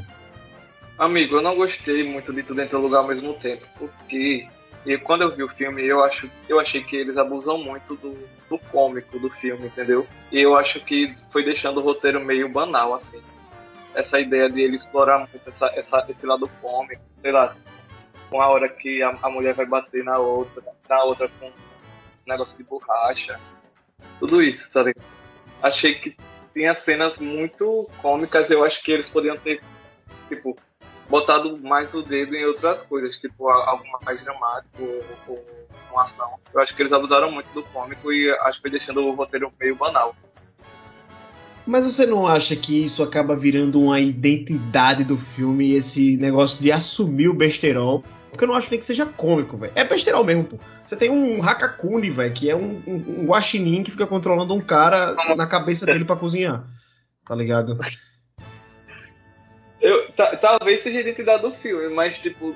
N- talvez seja questão de gosto mesmo meu, né? De, de, não, de, não, me, de não simpatizar tanto com, a, com isso. Você sabe, eu, que a isso... gente, você sabe que a gente assistiu outro filme desses diretores junto, né? Já, eu, você e o Matheus. Qual foi, amigo? É o Cadáver para Sobreviver, o filme do cadáver que peida. É. Resenha. É. Então daí você já tira um pouco da, do estilo deles, tá ligado? É. Que resenha, não me, nem me lembrava disso. Que massa, né? Mas, amigo, eu não sei, velho. Eu acho que eu não... Eu, eu gostei mais da ideia do outro filme. Porque eu não sei... Não sei explicar, velho. Eu acho que ele poderia ter apelado mais pra outros gêneros do que ele usou, tá ligado? E no final do filme ele quer trazer uma mensagem importante. Mais ou Sim. menos isso, né? Você acha que não ficou bem equilibrado, então? É, eu Esse acho que não. Da mensagem do drama com a, a comédia besteirão. O besteirão, é. Eu, eu não gostei muito disso. Mas aí você volta nele porque você acha que é o que vai ganhar, né? Isso. Eu vou comentar um pouco cada um. Eu não acho o Avatar esse filmaço que alguns pensam. Acho que na parte técnica, sim. Os efeitos visuais são assim... Estão, o James Cameron tá olhando pra frente, tá ligado? Ele... A tecnologia de captura de movimento debaixo d'água que ele fez aqui para esse filme é realmente um marco. Mas é, o roteiro do filme eu acho fraco, acho que tem, tem problemas de Amigo, desenvolvimento desculpa, de personagens. Desculpa até interromper você, mas tipo, Avatar também, eu penso já do primeiro filme, que o pessoal ficou muito triste por causa do primeiro filme, mas eu tenho a mesma ideia que você está dizendo agora. Tipo, o roteiro do hum. filme é muito fraco e daí não, não compensaria levar melhor filme. É, eu não acho, eu não acho o roteiro do primeiro fraco. Eu acho que ele é básico. Ele é um filme básico, isso é verdade. Muito simples. Mas não acho fraco. Esse eu acho fraco. Esse eu acho que tem, tem problemas de desenvolvimento de personagens, de desenvolvimento de trama mesmo, sabe? Coisas que, que são meio jogadas no filme, são deixadas de lado. É, eu, eu realmente não gosto muito. É, o Elvis é um é, desses daqui. E é o único que eu realmente não gosto. Eu acho um filme ruim. É, eu sei que tem muita gente que gosta, muita gente ficou apaixonada pelo filme. Eu não gosto, acho a montagem terrível, que é o maior problema do filme. E montagem é muito, muito relevante para um filme, velho. É o que dita o ritmo, é o que dita a cadência do filme. A, a montagem pode prejudicar um roteiro bom, sabe? Que pode ter sido isso que aconteceu com esse filme aqui, porque o Baz Luhrmann disse que a, o corte inicial tinha mais de quatro horas de duração, tá ligado? Mas aí, porra... O Baz Luhrmann também é... Vou te contar, viu, velho? Porra... Faz uma minissérie, né, caralho? Em vez de um filme. Bicho, caralho, o cara já estragou o Grande Gatsby, agora o cara vai estragar o Elvis Presley, pô. Já estragou o Romeu e Julieta também. Porra, alguém para esse cara, velho. É isso, você resume muito bem. Entre Mulheres, a gente já comentou, né? Eu acho um filme muito legal, uma temática muito legal, um roteiro com diálogos muito bons, é uma, um, é, atuações incríveis, mas eu acho que ele é um, um filme que ele fica muito resumido à mensagem, sabe? É, do que exato, o, o filme exato, em si. Concordo muito, velho. Concordo muito, assim, exatamente isso. Nada de Novo do Front... Por mais que eu ache um filme do caralho, assim, a trajetória do personagem principal é, é impressionante, como ele se transforma, né, do começo do filme pro final. Acho a reconstrução de guerra incrível, acho tudo muito foda, velho. Mas, assim, é um filme de guerra, tá ligado? E, e filmes de guerra como esse a gente já viu muitos. É, então... É, é o novo mil novecentos e dezessete, né, amigo? É, exatamente, exatamente. É, é aquela desgraceira completa, tá ligado? Eu acho que ele tem um, ele tem um, ele toca num ponto muito bom, que é como os soldados são usados como massa de manobra, tá ligado? Que é uma coisa que eu não lembro de ter visto em outro filme de guerra desse jeito. Ao mesmo tempo que a gente tá vendo soldado no campo de batalha, a gente tá vendo os políticos lá negociando o armistício e tal. E aí, é, generais que, que não levantam uma mão pra dar numa broa, é, arriscando soldados a troco de nada, tá ligado? O filme toca nesses assuntos. Eu acho isso um ponto forte, mas no fim das contas é mais um filme de guerra sobre a Primeira Guerra Mundial. E é isso aí. Os Fabelmans é o meu segundo filme favorito da noite. Pra mim, triste por, não, por provavelmente não levar nada nesse Oscar. Mas acho que mereceria muito também. Acho uma história muito foda que o Spielberg contou aí. O jeito como ele se abriu nesse filme é muito bom e a direção dele é muito boa também. Mas não leva. Os Banshees de Inisherin eu acho... Um dos, um dos melhores roteiros de todos os filmes que estão indicados. Muito diferente. Um, um filme assim, meio jocoso, tá ligado? Uma comédia estranha do caralho. É, é quase como se fosse uma fábula distorcida, assim. É, é um ponto é, mesmo. É bem diferente. Sim. fazendo essa alegoria sobre a guerra civil, né? É como se o, o, os dois personagens principais fossem represent... a gente faz de conta que eles são nações que de repente se desentenderam e a gente fica sem entender porquê, né? E a gente tem esse pano de fundo da guerra civil. Eu acho muito engenhoso como ele faz essas, essas analogias. Mas e, e hoje eu acho que seria o concorrente em todo, Tudo em Todo Lugar ao Mesmo Tempo, né?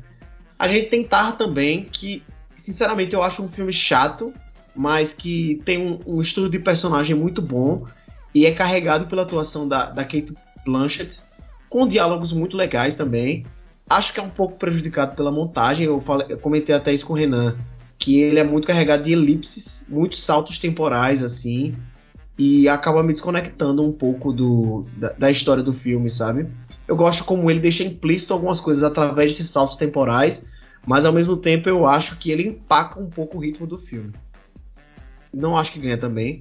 Top Gun Maverick seria muito bom se levasse, velho. Porque assim, é um filme de gênero, filme de ação, é muito atípico de concorrer assim ao prêmio principal do Oscar. Mas eu acho que todo mundo teve que se render por ele ser esse filme redentor do cinema, né?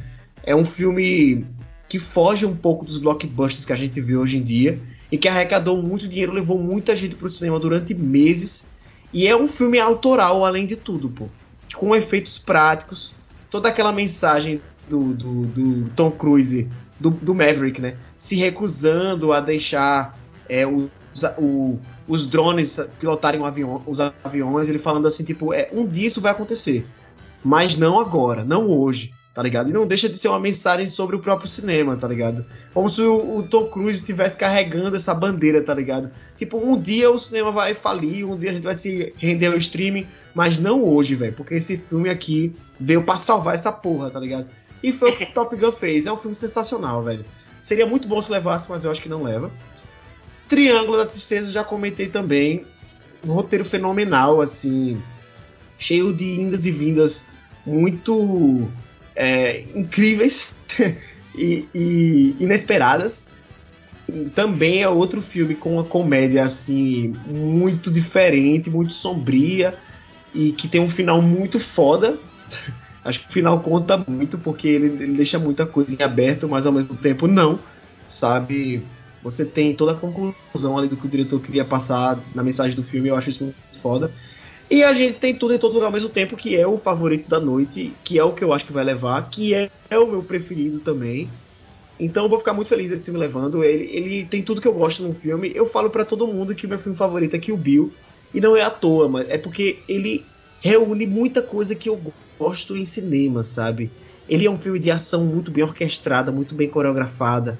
Ele tem um drama legal ali, de mãe e filha aí. E, e, e de perda, de uma mulher que perdeu tudo, tá ligado? E, e tá tentando lutar pra recuperar sua vida. E ela tem que começar se vingando das pessoas que fizeram tudo aquilo com ela, porque ela não, não consegue deixar pra trás. Eu acho a temática muito fora de vingança. É, tem faroeste, que é um dos gêneros assim basilares, eu acho, do cinema contemporâneo. Tem a parada do Kung Fu, das artes marciais. Enfim, ele, ele, ele até tem... paralelos com o filme de super-herói, que é outra coisa que eu gosto muito. Então, do, da mesma forma que eu gosto muito de Kill Bill, por ter todas essas referências num filme só, eu gosto muito de Tudo em Todo Lugar ao Mesmo Tempo pelos mesmos motivos, sabe? Ele reúne tudo que eu acho foda de cultura pop, tudo que, que, que, que eu acho de mais sensacional, assim, de filme de gênero num filme só. E eu acho incrível esse filme tá chegando aqui no Oscar como favoritaço, tá ligado? Porque ele, por mais que ele não seja... Eu não acho que ele seja um filme tão original no sentido narrativo, mas ele é muito original no, no, no sentido criativo, de história criativa, sabe? De, de caminhos e de, de, de como ele conta essa história, sabe? É, eu acho ele um ponto muito fora da curva no que a gente entende de filme de Oscar, sabe? E de ele ser o favorito pra ganhar por isso é sensacional, velho. Então acho que merece muito ganhar. E é a minha aposta. Tudo em Todo Lugar ao Mesmo Tempo. Eu acho que se eu fosse fazer palestrinha agora, é, nesse final, acho que seria só, pra mim, é, se resume muito a... Não tô falando no que eu acho da premiação, né? Mas na minha preferência pessoal, se resume muito entre Tudo em Todo Lugar ao Mesmo Tempo e Top Gun, velho. Eu, eu adoro Top Gun, eu lhe sabe disso. Eu sou realmente um devoto desse filme. No nosso podcast de melhores filmes de dois mil e vinte e dois, eu coloquei Top Gun como o melhor filme. Eu, eu, eu, eu sinceramente, é, apesar de o pessoal ter me escutado muito falar hoje de Tudo em Todo Lugar ao Mesmo Tempo, é, eu não falei que era o melhor filme do ano. É, porque eu concordo, não, não tirei uma vírgula do que eu falei de Tudo em Todo Lugar ao Mesmo Tempo, mas eu acho Top Gun talvez um cabelinho de um sapo, assim. Não, não que eu acho melhor, que eu prefiro mais. Acho a melhor forma de dizer, assim. Top Gun me conquistou, assim, de um jeito. É, só pra é, comentar aqui uma coisa, o... todo mundo pode pesquisar isso na internet, tem várias matérias sobre isso. O Spielberg encontrou com o Tom Cruise, o Steven Spielberg, e o Steven Spielberg falou pro Tom Cruise, velho, é, Top Gun Maverick salvou o cinema, velho. Sabe? Tipo, salvou o cinema, e não é exagero isso, em vários aspectos, sabe? Não é que Top Gun Maverick salvou a arte cinematográfica, não é isso. Salvou o cinema no sentido comercial mesmo, sabe? Top Gun Maverick... As salas de cinema, né? Salvou as, as salas de cinema. Top Gun não só deu muito dinheiro, manteve cinemas abertos, manteve salas de cinemas abertas, pessoas empregadas, como também é, foi um filme que colocou de novo na nossa mente, porra, velho, a gente não precisa só ficar sentado aqui esperando o filme chegar no streaming, sabe? Vamos lá no cinema ver, pô. É claro que nem todos os filmes vão ser tão bons quanto esse, mas, pô, lembrou as pessoas de irem ao cinema, pô. Vamos lá ver esse filme, velho, sabe? Vamos lá, vamos ter essa experiência. Então, não é exagero o que o Spielberg falou pro, pro Tom Cruise, porque se tem uma pessoa que entende de cinema é o Spielberg, velho. E, e o Spielberg falou isso pro Tom Cruise, velho, seu filme salvou o cinema, velho. E, e, e salvou, velho, salvou. Sabe? Top Gun é, fez as pessoas lembrarem disso, então isso é muito foda. Eu gosto muito de Top Gun por fazer o simples de uma forma muito foda. No começo a gente falou sobre como a forma importa muito, e acho que é isso. Todo mundo já viu filmes parecidos com Top Gun antes, em termos de edificar os temas, aquela coisa de vencer, superar o desafio e tal. Mas Top Gun claramente faz isso de uma forma melhor que esses outros filmes, velho. E me frustra muito que algumas pessoas não conseguem ver isso ou desmerecem Top Gun por isso. Ah, é batido, velho. Top Gun faz as coisas de um jeito muito acima dos outros, velho. Mas muito acima. Muito. Todos os filmes que as pessoas comparam Top Gun a ele com relação aos temas, é, o aspecto emocional, Top Gun faz melhor, velho. Não só na, na história, como na, no, no, no visual, velho. Top Gun é um filme muito orgânico. Não parece ter nada de computador ali. É tudo ali na, na marra sendo gravado. Os caras estão no avião mesmo, pô. Então, pô, Top Gun é meu filme preferido. Não, não sei se é o melhor, mas é que eu prefiro mais. É o que eu prefiro mais. Eu queria muito que Top Gun ganhasse o Oscar de melhor filme. Eu sei que isso não vai acontecer, mas eu achava que seria muito foda. Eu acho que Tudo em Todo Lugar ao Mesmo Tempo vai ganhar. E seria a minha aposta. Vai ser a minha aposta. É, como eu falei, entre, entre Top Gun e ele é só uma pequena diferença. Então eu vou estar feliz do mesmo jeito. Eu acho que vai ser muito bom a academia honrar um filme tão diverso como é esse, sabe? Na, em toda a história da academia, só um filme de fantasia ganhou o Oscar de melhor filme, que foi O Senhor dos Anéis, O Retorno do Rei. E a gente sabe, Tudo em Todo Lugar ao Mesmo Tempo não é só um filme de fantasia, é muito mais. Então seria muito bom ganhar o Oscar, velho, pra... Pô, esses, esses temas aqui têm relevância, sabe? A academia também olha pra esses filmes, ia ser muito massa. Eu acho que isso é o que vai acontecer, e acho que vai acontecer com toda a justiça do mundo. Só queria dar esse comentário sobre o Top Gun também, e, e é isso. Agora uma coisa que eu tô curioso, Renan, é que você... Durante o podcast aqui, eu percebi que você soltou várias indiretas... Sobre, sobre os Fabelmans. Ah, eu, certo. Eu, aparentemente, eu acho que você não gostou muito, né? Certo. Eu queria que você não, comentasse um pouco não, sobre eu, isso. Eu, eu acho assim, eu concordo, eu vou falar um, muito, um pouco do, do que você falou. É, do, desses dez filmes, eu não vi todos, tá? Falta eu ver dois. É, dois ou um, enfim, tô faltando alguns. E eu tenho preferências, tenho... coisas que eu gosto mais e menos, mas nenhum filme além de Elvis eu acho um filme ruim, assim. Sabe? Não tem nenhum filme, pô, esse não acabou, eu não gostei. Elvis eu não gostei. Eu não gostei de ter sentado, pa... eu não gostei de ter parado pra ver esse filme. Achei uma merda. Mas, é, tem alguns filmes que eu preferi menos, velho.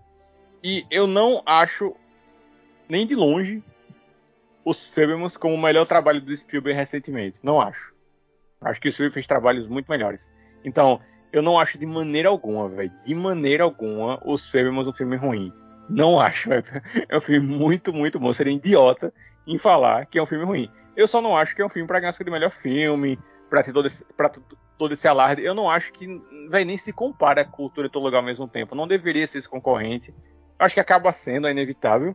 Mas esse filme deveria ser. Eu acho que o filme tem melhores filmes do século vinte e um mesmo. Qual tu compararia aí que seria melhor, na tua opinião? Do Spielberg, no século vinte e um?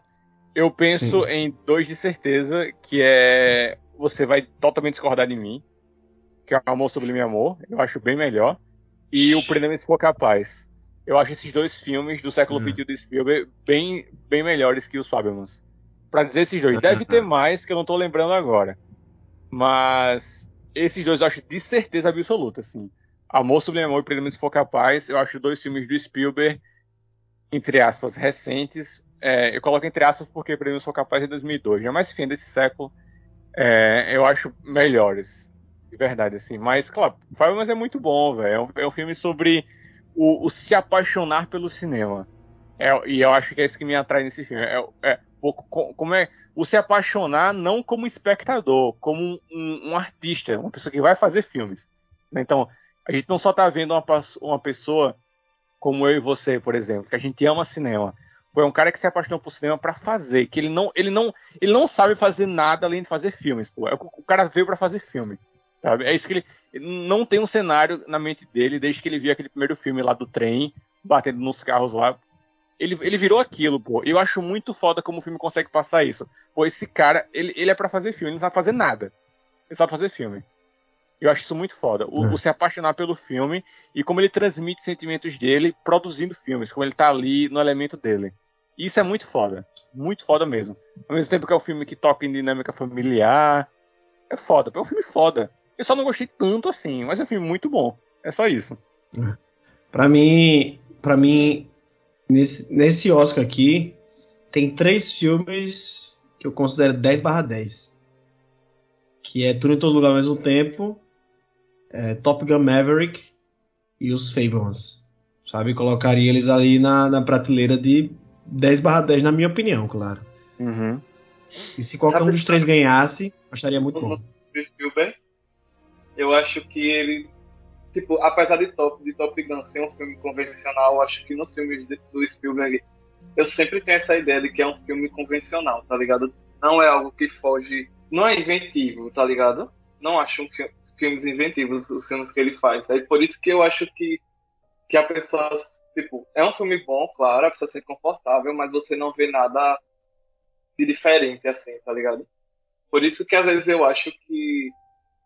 que tipo, as pessoas não se sentem tão tocadas assim com, com os filmes que ele faz recentemente, né?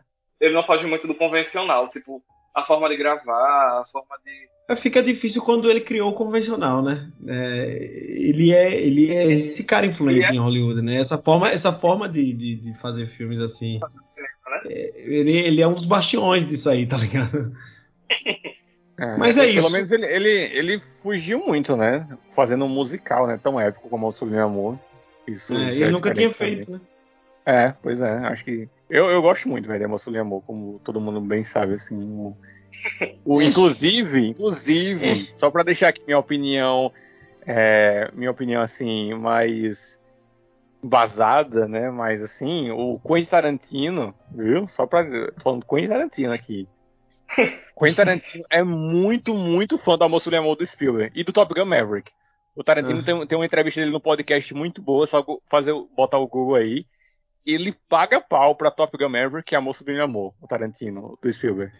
O Tarantino é... também é muito fã do Cavaleiro Solitário com Johnny Depp, tá? É, então, ó, eu nunca assisti esse filme, velho, então não posso falar nada. Eu nunca vi esse filme na minha vida, então eu vou reservar aqui. Vou confiar na sua opinião, que é ruim, mas eu o nunca assisti. O Tarantino tem gostos esquisitos, velho. Eu nunca assisti mas... a aula de Fantário com o Donnie Depp, então não sei o que tá falando. Mas enfim.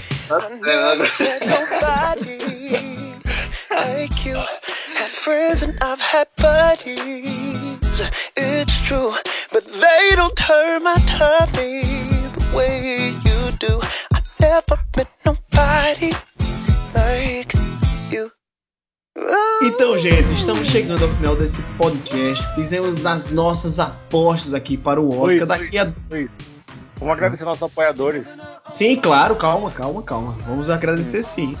É, fizemos aqui as nossas apostas para o Oscar dois mil e vinte e três. Daqui a dois episódios, nós vamos voltar com o resultado de quem ganhou. E você pode ficar de olho lá no nosso Instagram, arroba podcast Arte Cínicas. Eu com certeza vou estar comentando lá sobre o Oscar enquanto for assistindo. Então vai ser muito legal essa interação. E lá no nosso grupo também do Telegram, nosso grupo exclusivo para os apoiadores. E aí você me pergunta, como é que eu faço para ser apoiador do Arte Cínicas também? E poder discutir lá no grupo do Telegram, ficar de olho e tal. É muito simples. Você entra lá, apoia.se barra Arte Cínicas e você vai estar tá com apenas cinco reais começando a apoiar o Arte Cínicas. É, é uma forma de movimentar aqui o podcast, fazer a gente continuar, fazer o podcast crescer e a gente botar dinheiro no bolso também, né? Que a gente não é de ferro. Então assim, vai lá, com apenas cinco reais você já começa a, a ser nosso apoiador e vai poder ter direito a episódios extras e o nosso grupo lá no Telegram.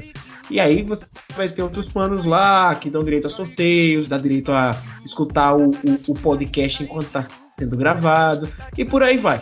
Vai ver lá os planos no apoia.se barra Artes Cínicas. E claro, esse episódio aqui foi um oferecimento dos nossos apoiadores: Heloísa Vital Domingos, Natasha Caroline, Tiago Braga Batista, Laís Oliveira, Anitta Gaia, Magda Pereira e Marcele Cavalcante. Muito obrigado a todos os nossos apoiadores que fazem o podcast As Cínicas continuar vivo e respirando, nem que seja por aparelhos. Então é isso, Renanzinho. Quer, quer deixar mais algum recado aí pra galera? De repente seguir a gente aí, né, no, no Spotify ou em qualquer, qualquer um desses aplicativos que eles usam para escutar a gente, né? Dá uma notinha de cinco estrelas. É, exato. Se alguém tá ouvindo a gente é porque tá em alguma plataforma de áudio agora, então vai lá não dá nota, bota lá os cinco estrelas, é uma forma muito fácil também de apoiar a gente. E agradecer ao Daniel por ter vindo, né? É sempre muito massa escutar o Daniel na época de Oscar e então, muito obrigado, Daniel. Eu amo participar, minha gente, do podcast, sério, sempre me chamo.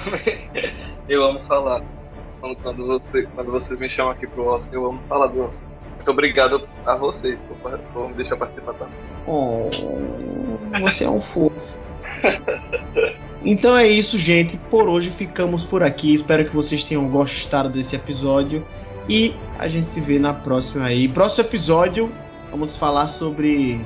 Ah, não, deixa pra lá. Não vou dar spoiler, não. Vai que a gente muda de ideia, né? E não grava o que a gente tá pensando. É, deixa, deixa, é isso. Deixa. E essa semana ainda, ou na próxima, fiquem de olho, porque vai ter mais um sorteio para os apoiadores, os nossos apoiadores lá no nosso Instagram. Tá certo? Até a próxima. Tchau e beijos! Ah, vai ser a música da baleia agora, né? Ah...